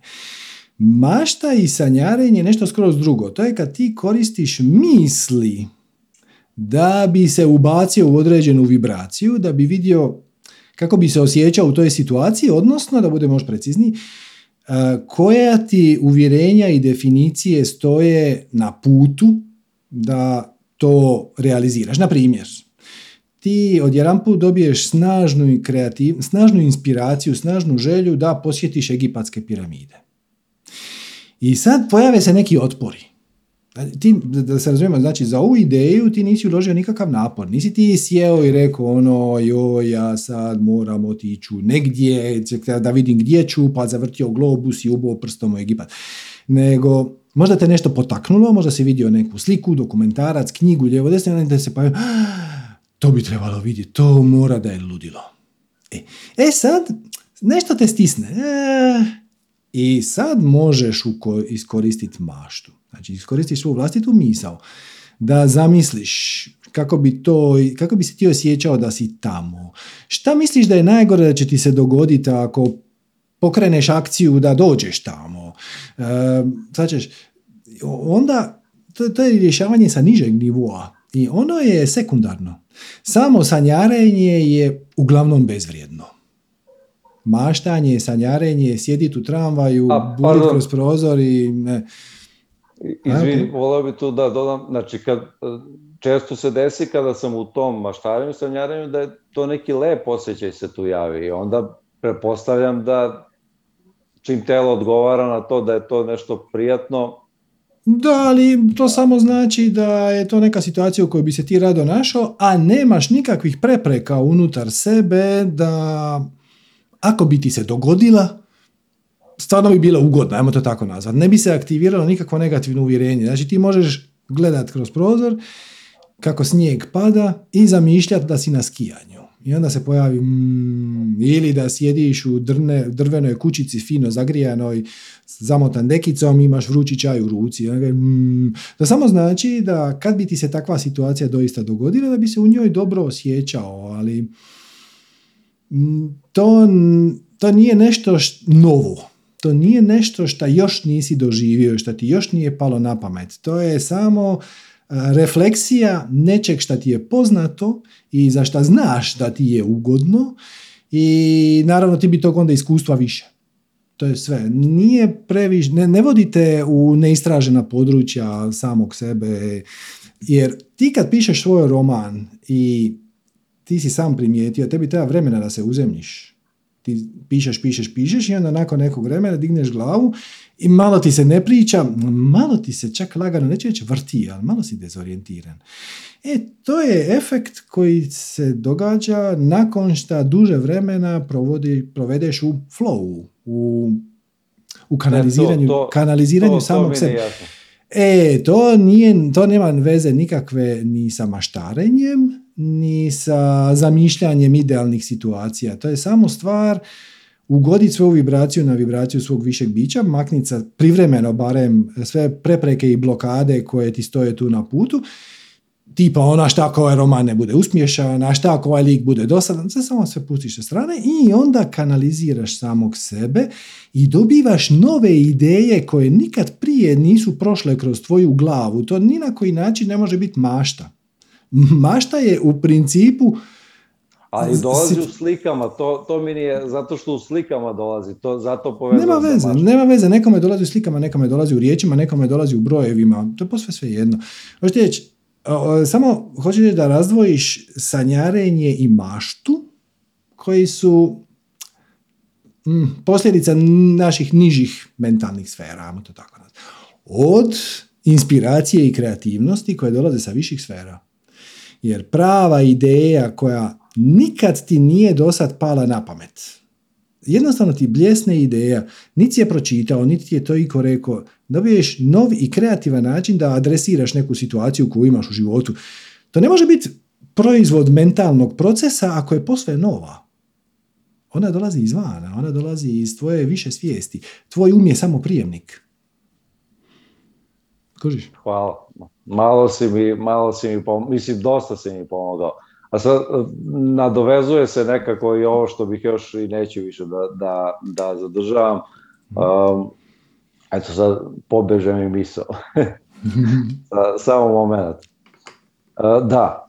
Uh, često se dogodi da kad dođe takva neka ideja ja je zapišem i obično imam neki dnevnik gde, gde zapisujem to ili na, na kompu, nebitno. Često se dogodi da slušam tvoj video i to je sasvim nešto novo i ti često to kažeš. to, to, jer tebe onako da najviše...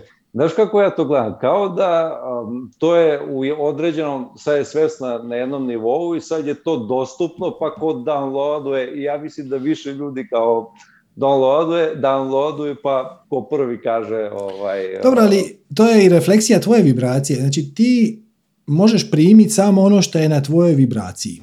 Mi sad damo pojednostavniti. Recimo da prvi put kad si slušao neko predavanje, tvoja vibracija je bila 100 nečeg, nije bitno. Pokupio si sve informacije koje su tu negdje između 90 i 110. I onda ti radiš šta već radiš, živiš svoj život, podižeš svoju vibraciju, osvještavaš, više slijediš svoju strast i dođeš na 130. Sljedeći put kad ga slušaš, čuješ i od 90 do 140. znači, svaki put čuješ malo više. Ja te uopće ne mogu objasniti. Ja mislim da sam ja Budine četiri plemenite istine shvatio barem 15 puta. Prvi put kad sam ih čuo, to mi je bilo wow, kakav genijalan uvid. Šest mjeseci kasnije, kad sam to išao snimiti prvi put, odnosno držao predavanje, shvatio sam ih još jednom. Na skroz drugom nivou. I onda koju godinu kasnije, još jednom. Mislim da sam ih 15 puta shvatio. I pretpostavljam da nisam gotov.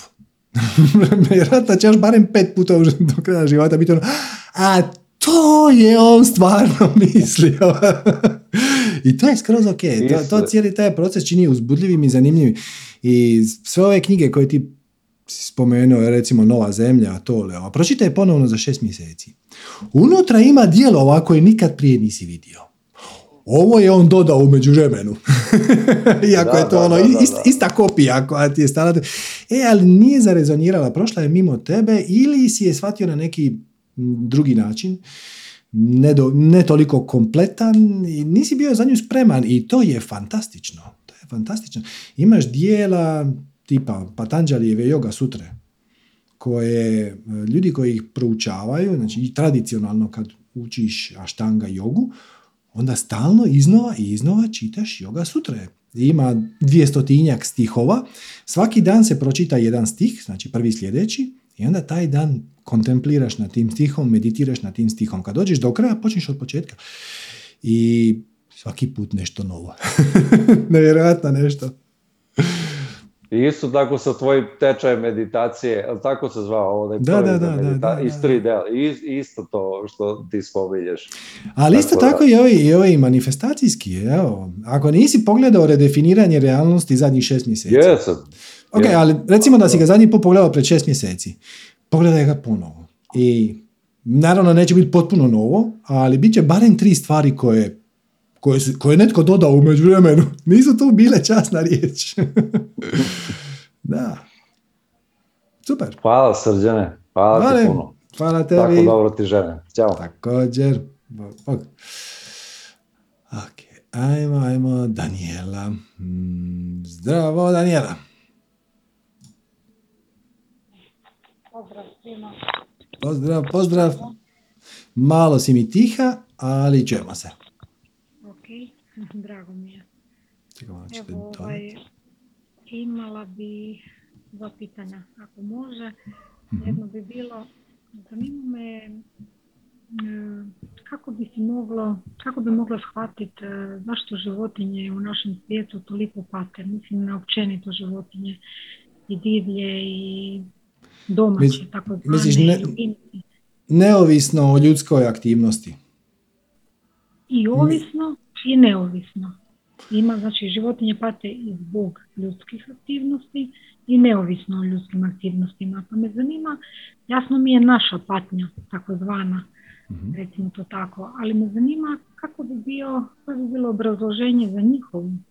Da li je isto kao kod nas ili je slično ili je nešto sasvim drugo u Drugačije je zato što većina životinja, odnosno sve uz par iznimaka, po svemu sudeći, sad ne mogu da biti 100% siguran, po svemu sudeći nemaju autorefleksivnu svijest. Znači oni znaju da jesu, imaju svoje ja, ali nisu svjesni da su svjesni. Svjesna su bića, ali nisu svjesni da su svjesni. Iznimke su kitovi, delfini, po svemu sudeći neki sisavci, svinje, na primjer, i tako dalje. E, ali jedan insekt, on je i tekako svjestan svog bića, on, on ima svoje ja, samo po svemu sudeći nije svjestan da je svjestan. I to mu daje određene prednosti. Zato što nema tu barijeru između sebe i jednote. On na nekakvom dubokom instinktivnom nivou shvaća da je dio cijeline. I mi kad vidimo pticu da jede insekta, mi pretpostavljamo da je taj insekt u velikoj patnji. Da li ne na isti način kako smo mi u patnji kad nas netko ono, jede, na primjer. Zato što oni instinktivno znaju da su dio nečeg većeg i to možeš primijetiti kad gledaš ove dokumentarce na kojima recimo lav lovi antilopu. I sad lav se zatrči i cijelo stado antilopa bježi i onda on nađe neku koja je malo sporija, malo starija pa se zaleti na nju. U trenutku kad je on, kad se baci na nju, ona se umiri. Jednostavno nemaju, njihov ego funkcionira drugačije i nema taj stres od nestajanja. Oni instinktivno znaju da su dio nečeg većeg i da to što će sad njihovo njihov spirit, odnosno njihova svijest napustiti njihovo tijelo nije kraj. Prepusti da, da, da, prepuste se. S jedne strane, zato im je lakše, a s druge strane imaju puno e, skučenije iskustvo života nego mi. Tako da, znaš no, i vrlo je teško e, projicirati naš pogled na život, na njihovu situaciju, zato što se one dosta razlikuju. Ali s druge strane, gle, ako imaš e, snažnu potrebu osjetiti kako je to biti životinja, imat ćeš priliku. Ono, u sljedećem životu, kad ga budeš birala, izaberi, evo, bit neka životinja, pa vidi kako je to iskustvo i siguran sam da je vrlo zanimljivo. To je zanimljivo, definitivno. Dobro, i drugo pitanje bi bilo, e, zanima me, e, sad to je više vezano za životinje koji su kućni ljubimci. Znači, u slučaju kad je životinja nepovratno bolesna, znači ne može se baš nikako pomoći i na putu je za drugu stranu, drugu dimenziju, recimo to tako. E, Eutanazija da ili ne? šta bi bilo bolje, pustiti prirodno, prirodno, bez obzira što je pati evidentno, ili To je, te, to je teško pitanje, mislim, odnosno to pitanje ima više aspekata. Ovaj, načelno ne možeš fulat s time da pustiš prirodi, odnosno kreaciji, da napravi ono što kreacija inače radi. E sad, znam, sad će netko reći, je, ali šta ako nema pomoći, a šta ako je tu velika patnja, a šta ako ovo, šta... I to nas može odvesti na široku temu, ali opet, ako ćemo početi pričati o toj temi, u jednom trenutku ćemo shvatiti, odnosno prepoznat, da zapravo pričamo o našim definicijama i uvjerenjima. Jer to je ono što gradi mm, tu situaciju. A, šta je čini poželjnom, nepoželjnom, šta... Znači, nije toliko bitno biti za ili protiv. Bitno je razumjeti šta se događa. I ako ti shvatiš tvoju istinsku prirodu i ako shvatiš da si ti spirit koji je odabrao ovo iskustvo, onda je pogled na život i na smrt potpuno drugačiji. I na patnju, i na bol, i na sve te stvari i onda onda to u definitivno mijenja tu konverzaciju, da. Tako Ista je stvar. ljudi. Ista je stvar. To je, to je veliko, to je veliko pitanje koje je teško odgovoriti zato što je normativno. Nema točnog odgovora. Isključivo je refleksija definicije uvjerenja. Da, jedin, da, svakako razumijem i rekla bi da, da mi je to čak i dosta jasno. Jedino što, e, kad je u pitanju životinja, hm, postoji nekakva odgovornost onoga koji je blizak s njom, prema njoj. Jedino razlika prema ljudima, čini mi se. A nemaš odgovornost, ne, nemaš odgovornost prema ljudima.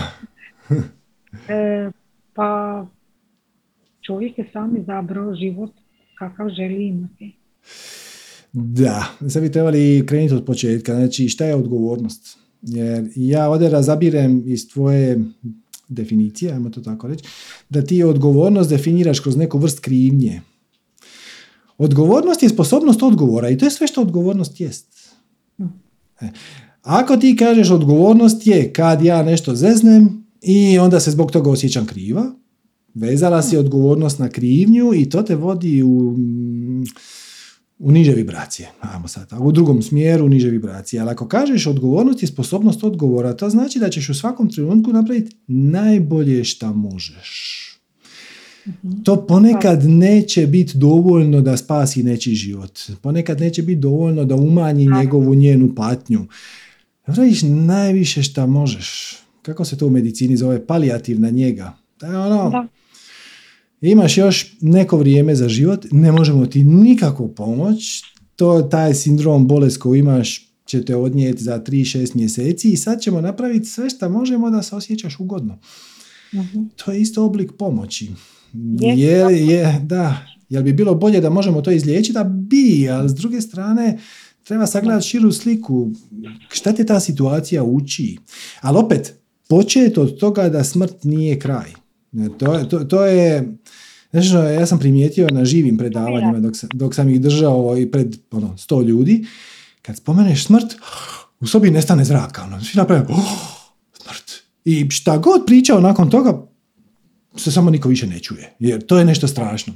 E, moramo početi od tu. Je li to stvarno strašno? Je li to dio života? Je li to edukativno? Je li to u sklopu sa našom e, e, misijom, svrhom, inkarnacijom? Šta se desi nakon šta umreš? Šta se... Znači, I kad riješimo te stvari, onda možemo početi promatrati ovaj život kao jedno veliko učilište u kojem ćeš naravno pokušati izbjeći patnju i svoju i tuđu, najbolje šta možeš, a ponekad ne možeš. U biti, ja čak i mislim definitivno i bez obzira na sve ovo što ste ti pričao vezano život i smrt, općenito mislim smrt nije najgore što se može dogoditi, ali s obzirom radim u bolnici vidjela sam puno patnje prije smrti. To je recimo dosta teško. To je najgore što se može dogoditi. I isto to vrijedi za životinje. Svačam, napraviš najbolje što možeš. Šta to točno znači? Šta to točno znači? Svaki to je... put je drugčije, da. Svaki put je drugčije. Da treba ići ono, slučaj od do slučaja. Da. Ok. Dobro. Najljepša hvala. Hvala tebi. Hvala Bog. Tako znači. Ok. Samo just. Može. Uh, ajmo na Merimu. Zdravo Merima. zdravo, zdravo. Ja sam prvi put sa vama, pozdravljam sve, imam malu tremu. Nisam nikad učestvovala ni na Zoom razgovoru, a kamoli. Zašto samo malu tremu? Ajde napravi veliku tremu. A, polud, polude treme. A. Aj, ne mogu da dišem srce ubrzano kucam. Iako nemam tremu da pjevam pred 3000 ljudi, ali imam tremu sad da pričam. E, ali trik ti je u tome da pojačaš tu senzaciju i onda shvatiš koliko je apsurdna. I onda ona nestane. Ali dobro. E, Evo, čast mi je zadovoljstvo. Više puta sam pratila vaše snimljene ovaj, satsange, pratim vas na Facebooku, gledala sam i kad je bio onaj jel master class, tako se nekako Mhm. zove, kad je bilo govornika i tako. Moja sestra mi je preporučila ovaj vas i eto, ovaj, od uvijek imam želju e, da postavim jedno pitanje, zato što stalno govorite o toj strasti, da, e, da onaj, radimo, činimo u životu ono što nas čini sretnim, da slijedimo svoju strast. Međutim, ja sam došla u neku fazu kad sam izgubila tu svoju strast. Moja strast je već pri- 20 i više godina pjevanje. Ja sam k- išla k tom cilju i u- bavila sam se pjevanjem intenzivno. Završila sam pored toga i fakultet i sve to je bilo nevažno. Znači ja sam slijedila samo taj cilj pjevanje i pjevala sam, snimala sam i pjesme i albume i svašta nešto, družila se sa publikom i to je sve uvjetovalo to da je moja sreća zavisila od toga koliko ja druge ljude činim sretnima. Kad su ljudi meni aplaudirali, bili sretni, plakali na moje pjesme, ja sam bila sretna, zadovoljna. Sad kad je to nekako prestalo, kad je mene to prestalo nekako da veseli, e, kad je postalo pre- previše nekih problema oko benda, menadžmenta, svega toga, meni ta strast se nekako ugasila i sad kada razmišljam, recimo u 40 mi je ovaj godina, punim 40 godina u decembru, koja, mislim, neka druga strast e, koja će me voditi dalje kroz život, ja nemam odgovor na to i. Ali ajmo, ajmo početi od početka. Znači, formula slijedi svoju strast, stvarno postoji, ali nije kompletna. Jel možeš, jel možeš ispričati kompletnu formulu? Pa ne, ne znam, mislim, moja formula je bila ta... Ne, ne, da ne, ne, ne. Ovo, dakle, formula koju mi promoviramo, evo stavit ću ti je na ekran da ti bude lakše. E, znači, prvi korak je definitivno u svakom času napravi ono što te najviše veseli. E, ali onda ima dalje. Šta je dalje? Da, dokle god možeš najbolje što možeš s punim poštenjem, jel to mislite? Tako je. I onda treći korak? Bez ikakvog insistiranja na bilo kojem konkretnom rezultatu, uspjehu ili nagradi. A, tu sam, E, tu si pala. tu sam znači- pala. Da, e, to je ono što si rekla, znači ti bi pjevala za druge ljude i to, i onda kad bi oni plakali, pljeskali, radili spontane ovacije, onda je to bilo ok. Tebi je to ispunjavalo. E, ali o, to, ti je, o, to je ključ, znači ovaj treći korak je apsolutno ključan. Ne radiš ono što te veseli zbog rezultata. Ali nego kako, to da radi- promijenim, kako da promijenim tu matricu koja je 20 godina u mojoj glavi? vrlo jednostavno počneš pjevati iz čistog veselja.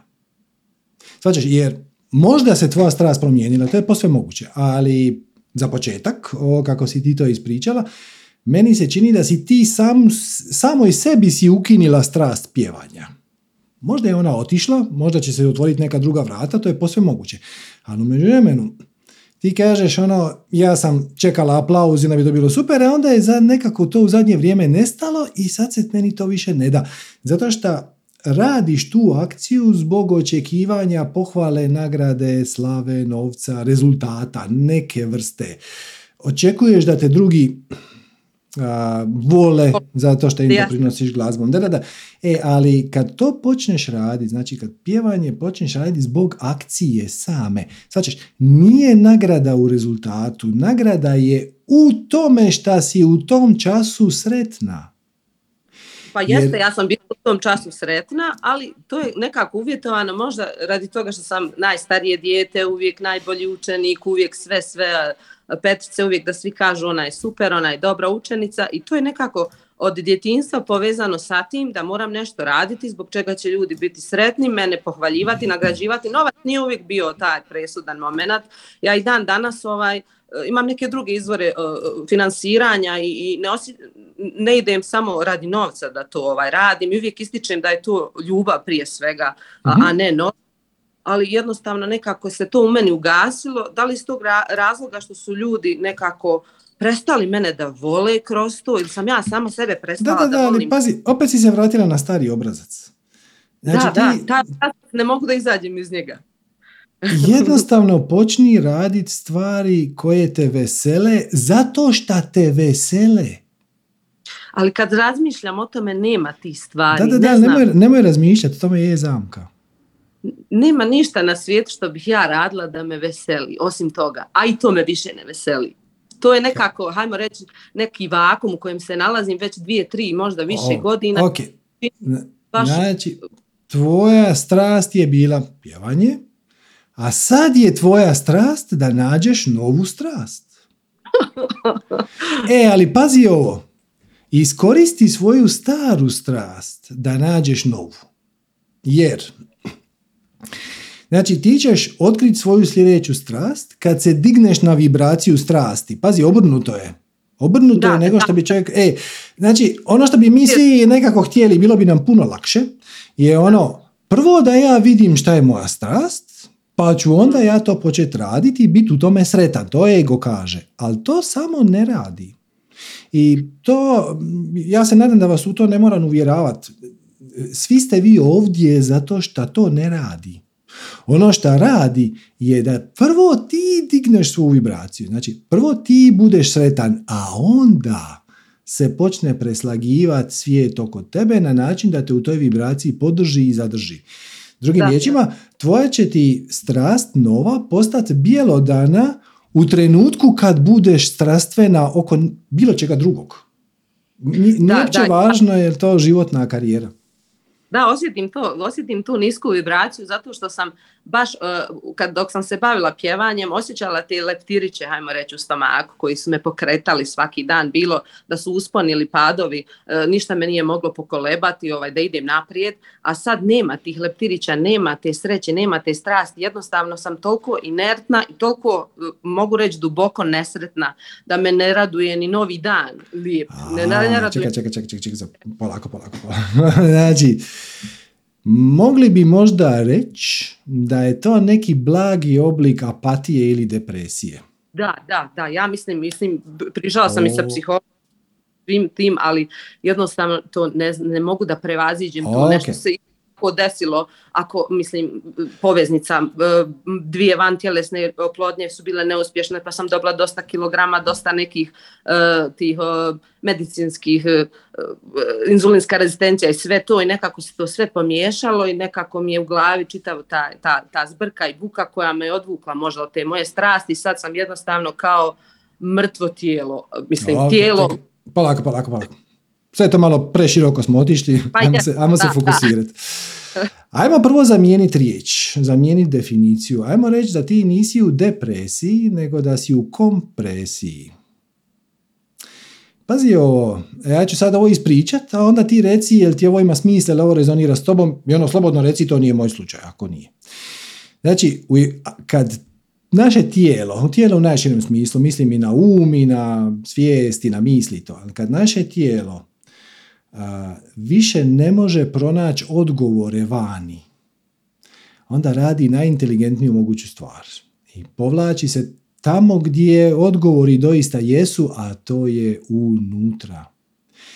Malo se povuče unutra, malo ti se manje komunicira sa vanjskim svijetom, malo bi više meditirala, malo bi više čitala sve te spise, a malo manje gledala akcijske filmove. Je li, ovo rezonira s tobom? Jel ti ima smisla?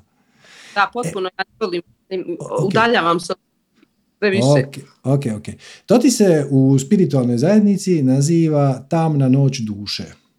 Ja znam, da, čitala sam to, da, da, da, to, to se, rezonira sa mnom. Ok, jel se možeš da. u tome prepoznati? E, ok, samo slušaj taj instinkt. Znači, nemoj mu se opirat. E, čim ti dođeš i kažeš, ja sam izgubila svoju strast, ti si pridijelila negativan predznak toj situaciji koja ti se događa. Situacija je da bi ti sad nešto drugo, a ne znaš šta. Na neki drugi način, nisi siguran koji. Za neke druge ljude, ali nisi sigurna točno gdje su. E, onda samo prihvatiš. To je ključno. Znači, prihvatiš tu situaciju i kažeš, ok, ova situacija je tu takva kakva je i sad ću je ja poslušat. Šta znači, malo ću si dopustiti da malo više vremena provodim u tišini. To ne znači uh, isključiti se iz vanjskog svijeta. I dalje ćeš izlaziti iz kuće, otići do dućana, do posla i šta sve što treba raditi. E, ali dopustiš si malo više tišine, dopustiš si malo više mira, dopustiš si da se malo ekspandiraš, jer kad se malo ekspandiraš, kad otvoriš malo prostora u sebi od svojih vlastitih misli, očekivanja i briga i ovoga i onoga, tek onda nova ideja može ući. Znači, trenutno ideja nova ideja, kreativnost, inspiracije nema gdje doći, jer je prostor unutar tebe zakrčen sa brigom, sa... Yes. Yes, yes. na tome radi. Dakle, je li to normalno, je li to previše, je li previše tog mira i tog odmora? Hajde, pa prošle dvije, tri, četiri godine, hajde, pokreni se malo, hajde, hajde, hajde. Sad ću ti, sad ću ti, sad ću ti jednu... Sad ću ti da me on mi ne da ni da onaj se posvetim onim vježbama sa Dašan krije. Jednostavno ne mogu da se opustim i da se posvetim tome. Krenem na te tečajeve i onda samo odustanem. Jednostavno nisam dosljedna u tome jer mi stalno mozak samo govori pokreni se, hajde radi nešto, hajde propadaš, hajde propada. E, ali mi sad radi nešto drugo, a sad radi nešto treće, a ovo nije valjalo, znam, to je tipičan ego. E, ali što ti hoću reći? Ima jedna tajna koju će ti nerado reći ljudi koji su je osvijestili. nemaš ti šta radit na sebi. Nemoguće je radit na sebi. Ono što je moguće je napraviti malo više mjesta unutar sebe i onda se prava promjena spontano dogodi sama. Jer dokle god ti kažeš, meni će biti bolje ako ja napravim ovu tehniku disanja, meni će biti bolje ako ja iskoristim ovo, to je zapravo ego koji misli koje sad pokušavaju panično smislit kako će mm. napraviti nešto što nikad prije nisu napravili. Kako je to moguće? Znači, možeš li sad odjedanput propričat portugalski jezik ako ga nikad nisi ni učila ni pričala? Mislim, novo gradivo kako je, ne, ne možeš sad će ego koji je uvijek baziran na onome što već pozna će ići napraviti promjenu koju ne pozna. To je nemoguće. E, da, da. e ali ono što možeš to je trik, je napraviti malo tišine, napraviti malo mira unutar sebe, malo više prihvaćanja, malo više ljubavi prema samoj sebi. Da, to mi E, dopustiti da sve što se desi, sve što se treba desiti da se desi. Sve što treba isplivat neka ispliva. I bit će tu ružnih stvari, otkrićeš ti neka negativna uvjerenja kroz razne sinhronicitete i situacije, s kojima se ne bi pohvalila, recimo to tako. I to je ok, zahvališ se i na tome. Znači, to je bila još jedna od stvari koja me ometala. Samo prihvatiš i daš si malo prostora, malo tišine. Nemoj se bićevati zato što nisi napravila ovu ili onu vježbu. Probaj sa meditacijom, ali ono, ona daj joj svu šansu svijeta. Ako vidiš da ti to da usred meditacije te srce vuče da se šetaš po šumi, idi šetaj po šumi. Bez obzira šta ta akcija neće donijeti novu karijeru, neće donijeti ni slavu, ni uspjeh, ni novac, ništa. Radiš je zbog akcije same. Šta god da si inspirirana napraviti. Pročitati neku knjigu koju si pročitala pred 10 godina ne mora biti spiritualna. Srce te vuče, padne ti na pamet pročitati ponovno družbu Pere Kožice ili Ježevu kućicu. Idi pročitaj to će te onda malo razveseliti. E, a kad ti malo razveseli, onda imaš malo viši pogled na nove stvari, sa nove vibracije koje će te malo više razveseliti. Na taj način podižeš vibraciju, ali ne kroz očekivanja, ne kroz e, nagradu, ne kroz rezultat, nego kroz akciju samu. Nagrada je u tome što si sretan, što si povezan sam sa sobom, i ono, zato što sretni dani čine nas mudrima. To je ono što nam treba. Ostaviš malo zraka, malo prostora u sebi, dopustiš si malo i onda će se promjena dogoditi sama. Ali ona promjena koju tvoje niže ja, tvoje ego ne može ni zamisliti. Ovu će napraviti tvoje više ja. E, ali da bi on napravio promjenu, moraš malo malo prostora stvoriti, malo, malo zraka, malo prodisati iznutra. A to radiš tako što slijediš svoju strast, tako što se dopustiš malo mira, malo tišine, više budeš u centru i onda se prave stvari počnu događati. Hvala puno. Mogla bih još pričati tri dana, ali neću da zadržavam. Imate ovaj, još dosta dobrih sagovornika i puno ovaj pitanja. Čućemo se i vidjet ćemo se, nadam se još. Svako dobro vam želim od srca i da radite ono što najviše volite. Hvala također. Zbog procesa samog, ne zbog rezultata. Zato što vas sretnim, namaste. E, ali pazi sad je to, to je opet, opet zamka. Da li ja ovo radim zato što me ljudi trebaju ili ja ovo radim zato što je meni to najveće veselje? A to je uvijek dilema. E, nije dilema, jer ako ja to radim zato što me ljudi trebaju, onda neće biti ovako dobro. Mm-hmm. Znači, dokle god dopuštam da se desi šta god da se treba desiti, ja samo otvorim prostor. Ako niko neće dignuti ruku sad tipo, to je skroz u redu. Mi ćemo lijepo sjediti u tišini. Možda se dogodi nekakvo lagano predavanje po putu svaki 20 minuta, možda i ne. Ako pukne internetska veza, tako je trebalo biti. Značiš, dopustiš da bude ono što treba biti i ego na ovo dobije živčani slom. Da se razumijemo. Ej, tu, tu, tu je, ej, tu je pravi rad. Tu je pravi rad na sebi. Ostaviš prostor da se desi šta god da se treba desiti i onda gledaš šta te iznerviralo. I onda... Zrno, zrno vaše mudrosti i, to, i tog te relaksacije, ja bila sretna. e, super, ali opet, nije to moja mudrost. To je ono što je najbolje svega. Ostaviš prostor, povežeš se svoj, sa svojim višim ja i dobivaš informacije koje trebaju kad trebaju. I meni i drugima. U trenutku kad trebaju. Potpuno je obrnuto od onog što su nas učili. Red, rad, disciplina, učenje, škola, ocjene, dobar posao, napredovanje, karijera, ovo ono. Može, to je jedan put, no, i za neke on funkcionira mm, i on je također spiritualan. ako, misliš, ako misliš da ona je ko ne slijedi svoju strast, nego putokaze društva, da nema svoje vlastite izazove koji ga unaprijeđuju, varaš se. E, ovo je samo efikasnije. Ovo što mi radimo, mi se fokusiramo zapravo na ono na što se treba fokusirati i onda smo puno brži od onih koji to rade nesvjesno. Taj isto put radi, samo je sporiji.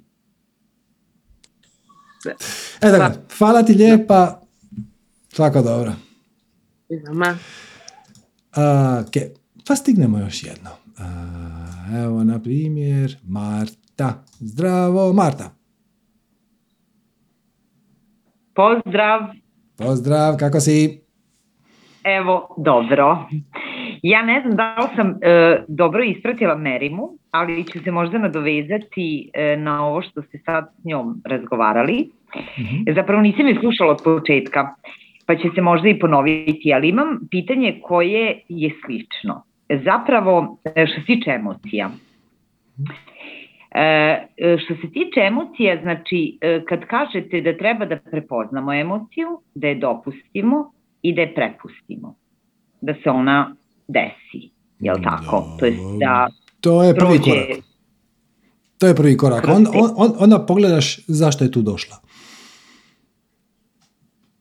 Svačaš, em, emocije ne postoje u vakumu. Znači, nije da se emocija desi onako, slučajno. Sad se odjedanput malo ljut iz ni- nikakvog razloga. Znači, emocije dolaze iz naših sustava definicije uvjerenja, evo vratit ću ti ovaj dijagram, a, lijevo, desno, super. E, znači ti pokupiš informacije preko osjetila. Nešto čuješ, nešto vidiš, neko ti nešto kaže, nešto namirišeš i to. I onda to prolazi kroz filter definicije uvjerenja koji kreira vibraciju. I vibracija kreira i emocije i misli, sjećanje i akcije. Drugim riječima, e, konkretno emocije su samo mjerni instrument naše vibracije. Ti možeš po emociji zaključiti u kojoj si vibraciji.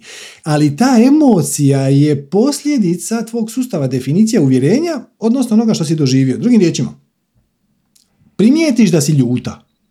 Ok, zašto sam ljuta? Ljuta sam zato što mi je netko rekao šta god, da sam glupa. Ok. Drugim riječima, temeljem onoga što si dobila iz osjetila, znači netko je došao, vidjela si ga, pa ti je nešto izgovorio, čula si ga, onda je to prošlo kroz sustav definicije uvjerenja i sad, se, sad si ti u prilici zapitat. Kažeš ono, ok, mene je iznerviralo to što je on meni rekao da sam ja glupa. Zašto je mene to iznerviralo? Koje ja imam uvjerenje koje bi moglo proizvesti to da kad meni neko kaže glupa si, da me to iznervira. Jer ako ti ja sad, na primjer, kažem ta žuta majica koju imaš ti je užasna, ti ćeš reći, ali ja nemam žutu majicu i to te uopće neće dotaknuti jer to se ne odnosi na tebe. E, ali ako neko nešto kaže što te iznervira, to znači da imaš definiciju ili uvjerenje koje je na to reagiralo. Trigerirano, okinuto, aktivirano od strane te rečenice i te osobe. E, i onda pogledaš koje je to definicija uvjerenje. U ovom slučaju to bi najvjerojatnije bilo da ti i sama sumnjaš da nisi dovoljno pametna i sad te razljutilo, razljutilo te što je to neko u navodnike primijetio.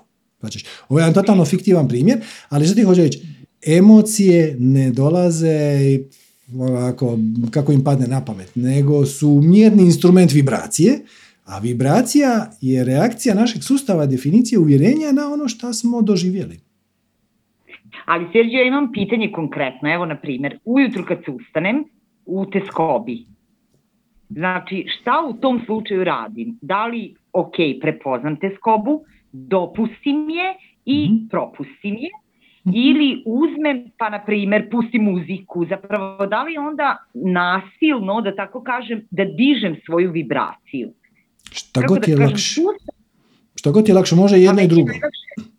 E, pa, da, nekad mi je teško da, da, da na silu menjam e, svoju e, vibraciju, kako Ok, da ok, kažem, to ok, mi je ok. naj... Ali ajmo, ajmo ovako, znači probudiš se ujutro i osjećaš tjeskobu. Možeš ti sad zamisliti tu tjeskobu, ili se sjećaš neke takve situacije? Ok. Mogu. Ajde, opiši mi tu senzaciju, ali čistu senzaciju, znači kakav je to osjećaj? Šta se tu događa? Bezvoljnost, strah od toga e, da Ne, ne, ne, ne, ne, ne, ne. To, je- to je priča. Nego? To je priča. Sama, sam osjećaj, sama senzacija, svačeš, to možeš reći, to je kao da mi u želucu pulsira vruća kugla.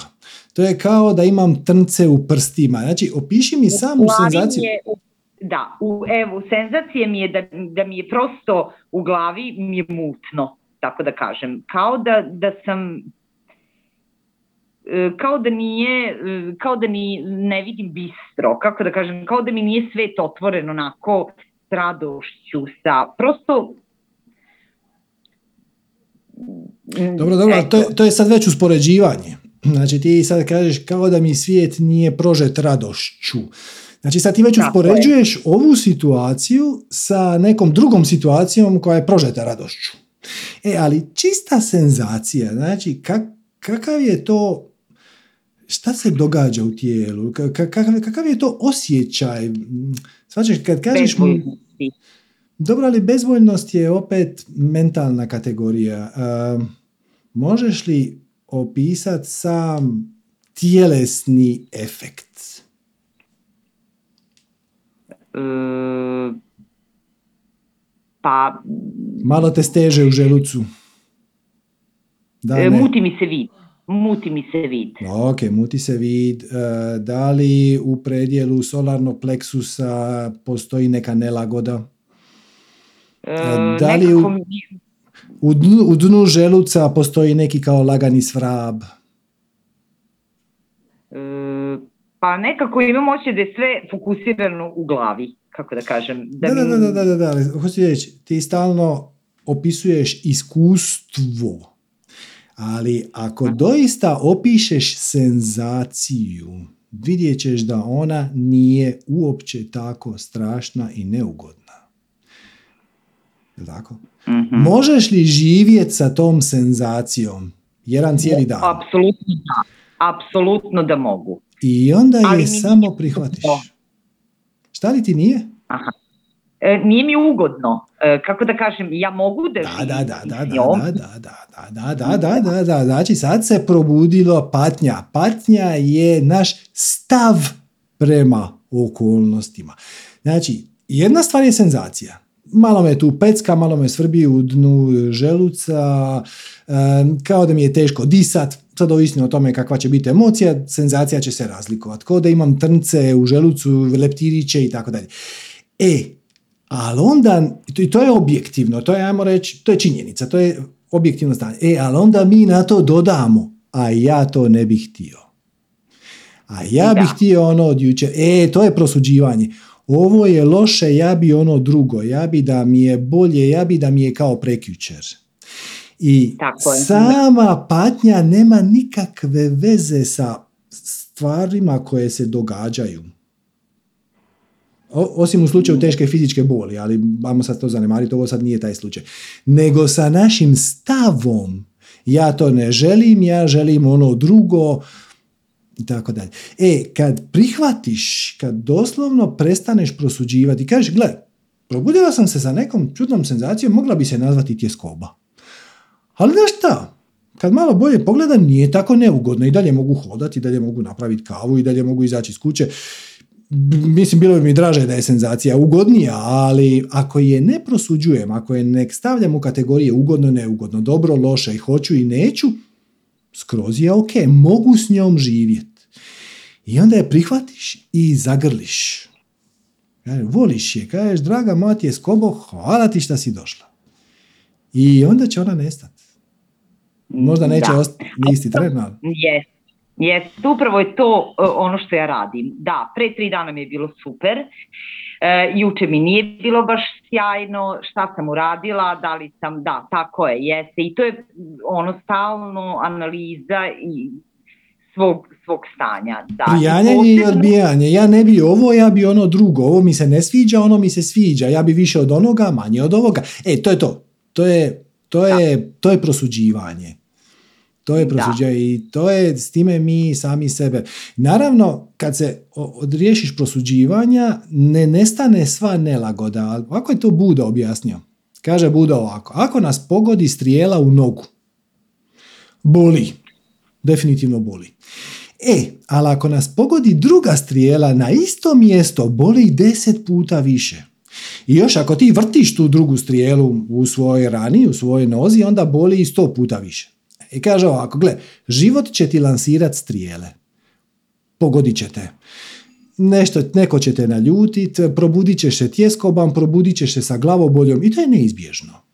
Jednostavno život je takav. Poješćeš nešto što je bilo loše skuhano, bit će ti muka i sve ok. E, ali ono što bi bilo zgodno izbjeći je samo mrcvarenje, a to je kad ti sam zabiješ drugu strijelu na isto mjesto i onda još vrtiš. I kažeš, ja ovo ne želim, ja bi više od onog drugog, šta je meni ovo trebalo, zašto svijet nije bolji i tako dalje i tako dalje. E, Znači, dio patnje ne, mož, ne možeš pobići. Probudit ćeš se ujutro, bit ćeš u tjeskobi i zaključit ćeš, gledaj, rađe bi sad bila sretna. E, a sad dolazi trenutak odluke. Da li želiš tu bol u desetero stručit ili je želiš dopustiti da se lagano smanji i nestane. I ako... izvini sad, ali dopustit ću je tako što ću reći ok, takva sam danas i to je to. Da, Tako je. dobro. Prihvatiš samu sebe takva kakva jest. Ako možeš sebi olakšati život i možda si se dogovorila sa prijateljicom za izaći na kavu za sat vremena, ali jučer je to zvučalo kao dobra ideja, ali sad ti se fakat ne da, možeš je nazvati i reći, gle, bil ti, bil ti bilo ok da mi to razmjestimo za neki drugi dan, danas sam nešto živčana. Ok, ponekad ne možeš, ponekad jednostavno treba otići na posao. I to samo prihvatiš. I u trenutku kad to prihvatiš i samo ugasiš misli koje kažu "I zašto baš danas, ne, sutra hoću, neću, pa di baš danas, pa bilo je puno bolje da je to sljedeći tjedan i tako dalje, pojačavaš si patnju i najveći dio toga, najveći dio, skoro sve, eliminiraš tako što to samo prihvatiš. I onda promatraš tu senzaciju koja sama po sebi uopće nije toliko neugodna i ona se lagano počne topit i, i to je to. To ti je način da transformiraš vlastite negativne senzacije u... Znamo da ih neutraliziraš. Neće, neće istovremeno, iste sekunde, čarobnim štapićem ta ti je skoba prerasti u ekstazu, ali daš je samo malo vremena, prihvatiš je, zagrliš je, zavoliš je, kažeš hvala ti draga moja tjeskobo šta si ponovno došla, dođi, ajmo samo skupa popit kavu. I otopit će se puno brže nego da je se opireš. A sad samo da se još nadovežem, e, ja pored svog posla koji radim imam i strast koju pored toga obavljam radionice neke dečije i to organizujem. I sad kada e, sam u takvoj e, teskobi i tako kad ustanem prosto i kad sam takva ceo dan, ja onda nemam volju mislim, ništa organizovati, ništa mrsko mi je bilo koga i nazvati, napisati plakat i objaviti bilo šta na društvene mreže i sve to ali nekad moram, kako da kažem, Mhm. i onda prosto tu hvatam onako zadnji atom snage, ali Mhm. e, e, ne odlažem, jel tako, znači radim i pored svega Super. toga. Super. I Iako, koristiš mišić volje da bi napravila akciju koja je potrebna da bi bila tvoja strast kvalitetnije realizirana, a taj čas ti se ne da i to je super. E, ali imaš još jedan element koji možeš dodati na to koji će ti cijeli proces učiniti puno lakšim ili ako ništa drugo, puno će ti se rijeđe događati takvi dani kad ti se ne da. A to je da izbrišeš tu granicu između imam posao i imam strast. Zašto tvoja strast ne bi bila tvoj posao? pa zato što u ovom momentu je to nemoguće. Nije. Mislim, ja sam To je samo izbor. Ja, znači, ja sad ne kažem od sjeci onaj tamo dio života nožem i počni živjeti svoju strast. Ali možeš li početi razmišljati u tom smjeru? Da, apsolutno sve- razmišljam. Da, sve više da i više energije ulažeš u ono što te doista veseli, jer pazi ovo, ovo što ti je posao, a nije strast, te troši. I svačam da je... si... Pogodio si samo da moram da te prekinem, pogodio si me tačno u metu, zato što je inače moja teskoba i zapravo nervoza je upravo zbog toga. Znači, najgora stvar koju ja sebi sama e, ovaj kako da kažem, proizvodim je upravo to, da idem ujutru u 8 na posao i da sam tamo do 4 i da to zaista više ne želim da radim. Ja sam svoju strast počela da gradim, da tako kažem, pre par meseci i to je još uvek sve na nivou jedne, mislim, tek se to sve razvija i ideja mi je da negde za pet godina to bude moj život. Zapravo da se ja samo time bavim. E sad, s druge strane, moram, mislim moram, ja još uvek radim u državnoj firmi, imam kredit i sve ostalo što Svačam, svačam. E, ali ako smijem sugerirati. Znači, e, tvoja ti je skoba vezana za odlazak na stari posao, da više je frustracija zapravo nego ti je skoba, je tako? jeste. Ok.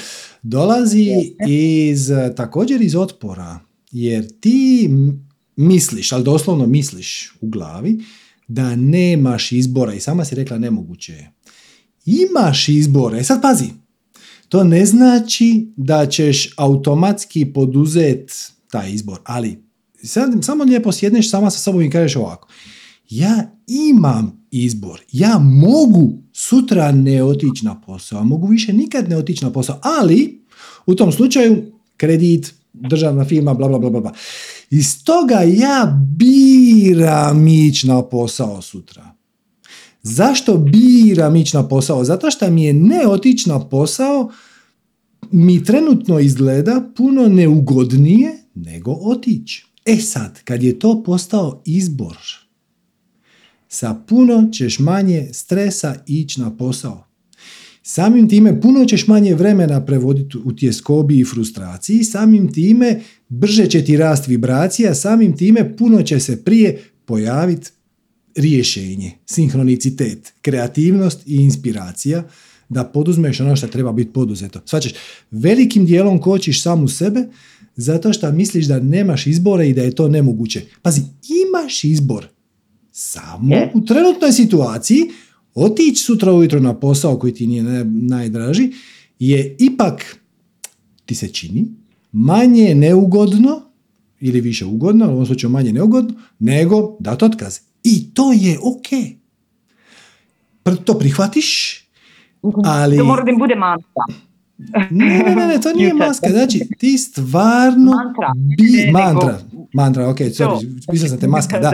E, znači, ti biraš, ti svako jutro kad se probudiš možeš reći, ja sam danas slobodna ne otići na posao. Imam punu slobodu dignut telefon i reći, više me nikad nećete vidjeti, aj bog. Pa opet to neću napraviti danas, možda ću napraviti neki drugi dan. Danas neću, jer mi je to prestresno. Ok, I to je ok. I onda ideš na posao puno laganija jer je to stvar izbora. Znači, nije stvar nikakve vanjske prisile. I onda će ti se stvari početi brže e, kotrljat i čim prihvatiš to kao izbor, već si oslobodila malo prostora u sebi. Imaš malo više slobodne energije koju onda možeš uložiti u ono što ti je doista uzbudljivo i plus puno će ti se rijeđe događati da te popratne posliće koje su gnjavaža, to objavi društvene mreže i to, više ti neće biti takva drama. Jer ćeš imat, manje ćeš energije svoje osobne trošiti na to da se prisiliš ići na posao, jer ne moraš se prisiliti. Samo mentalno kažeš sama sebi, to je izbor. I to je izbor danas. Možda će sutra izbor biti neki drugačiji. Danas biram ići na posao i ćeš sa puno većom lakoćom i veseljem i tamo ćeš biti kreativnija i veselija i vratit ćeš se doma odmornija jer si otpustila veliki dio otpora koji si prije držala, savladavati svoj vlastiti otpor po cijeli dan te troši. Apsolutno, apsolutno, da. I primetila sam čak da svoju energiju takvu kakva je od ranog jutra da radimo u državnoj firmi, da smo nekorisni, da ne trošimo svoj mozak, da nismo kreativni, prenosim na kolege u kancelariji. I da je to sad jedno opšte ludilo. Znači, mi smo sad svi u onom haosu šta ovde radimo, trošimo mm, svoj život i prosto jer sam ja inicijator svega toga. Mislim, ja ustanem takva i onda dođem i prosipam energiju koja je... Da, Odnosno, ti si otišla u onu verziju paralelne realnosti koja rezonira sa tvojom vibracijom. Tvoja vibracija na poslu je dominantno, recimo tjeskoba frustracija, samim time privlačiš okolnosti ili koje također rezoniraju na e, vibraciji frustracija tjeskoba ili okolnosti koje će te natjerat da budeš još više u frustraciji i tjeskobi kako bi ih prepoznala. I što ti je pomoć koju ti kreacija daje? Daje, da će ti sve više i više okolnosti koje će ti sve više i više naglašavati tu tvoju frustraciju i tjeskobu kako bi je ti osvijestila, ušla u sebe, pronašla negativno uvjerenje i poduzela pravu akciju koja će u jednom trenutku rezultirati ime da ćeš ti raditi samo za djecu. Ali to ne mora biti sutra. Sutra biraš ići na posao i to će ti otvoriti prostor unutar tebe, unutar svijesti. Imaćeš manje otpora, e, ićeš kroz život sa manje napora, imat ćeš više vremena i energije za ono što te stvarno zanima. Jeste, da. E, Srđane, hvala ti puno. Inače, samo da znaš da si ti zaslužna što sam ja počela da radim, e, to jest da, da se bavim svojom strašću. Pre tačno godinu dana sve je krenulo e, od e, predavanja koje su držala stručna lica, pedagozi i psiholozi i onda se na proleće pojavila ideja da u stvari ja radim s decom i to je sad sve tako u jednom poletu i nadam se da će to sve biti ok. Moj cilj je da za nekih pet godina budem svoj na svoj. Hvala Super. ti puno i jako mi je drago što, što sam uspela da se uključim večeras. Hvala tebi baš mi je drago što sam bio dio tvog puta ili barem sinhronicitet. Eto, hvala tebi. Veliki deo, da. Hvala. Ćao, no. ćao. Eto ljudi, to će vam biti to za danas. Hvala vam na vremenu i pažnji. Ne zaboravite, upisi na strast znači traju do utorka, ali nemojte čekat. Nego se prijavite odmah ako to s vama rezonira. Uh, ili ako ste još na lila, imate lijepo, aj imam čak i slajd, ja sam zaboravio slajd staviti. imate predavanje, odnosno YouTube premijeru u nedjelju, premijera predavanja Život pun strasti, uh, to je nedjelja ova sad 18.9. u 19 sati 30 minuta. Pa evo, ako to zarezonira s vama, onda još imate vremena u ponedjeljak i utorak do ponoći da se prijavite za strast, ali kažem, slušajte svoj unutrašnji glas. Ako vas zove, ne, nemojte pustiti džuri da, vas, da vam daje razloge zašto bi to trebalo sad odgoditi, preskočiti i ovo i ono. Slušajte srce. Tako da eto, hvala vam na vremenu i pažnji. Ako vam je ovo sve skupa bilo korisno i zanimljivo, evo molit ćemo vam da nas podržite donacijom www.manifestiranje.com kroz donacija. Sve su nam donacije dragocjene da možemo nastaviti u ovom otvorenom tonu. Um, I eto, ništa. Uh, vidimo se u nedjelju na premijeri na YouTube-u. Uh, svako dobro, držite se, uživajte, slijedite svoje strasti. Hvala vam na vremenu i pažnji. Namaste.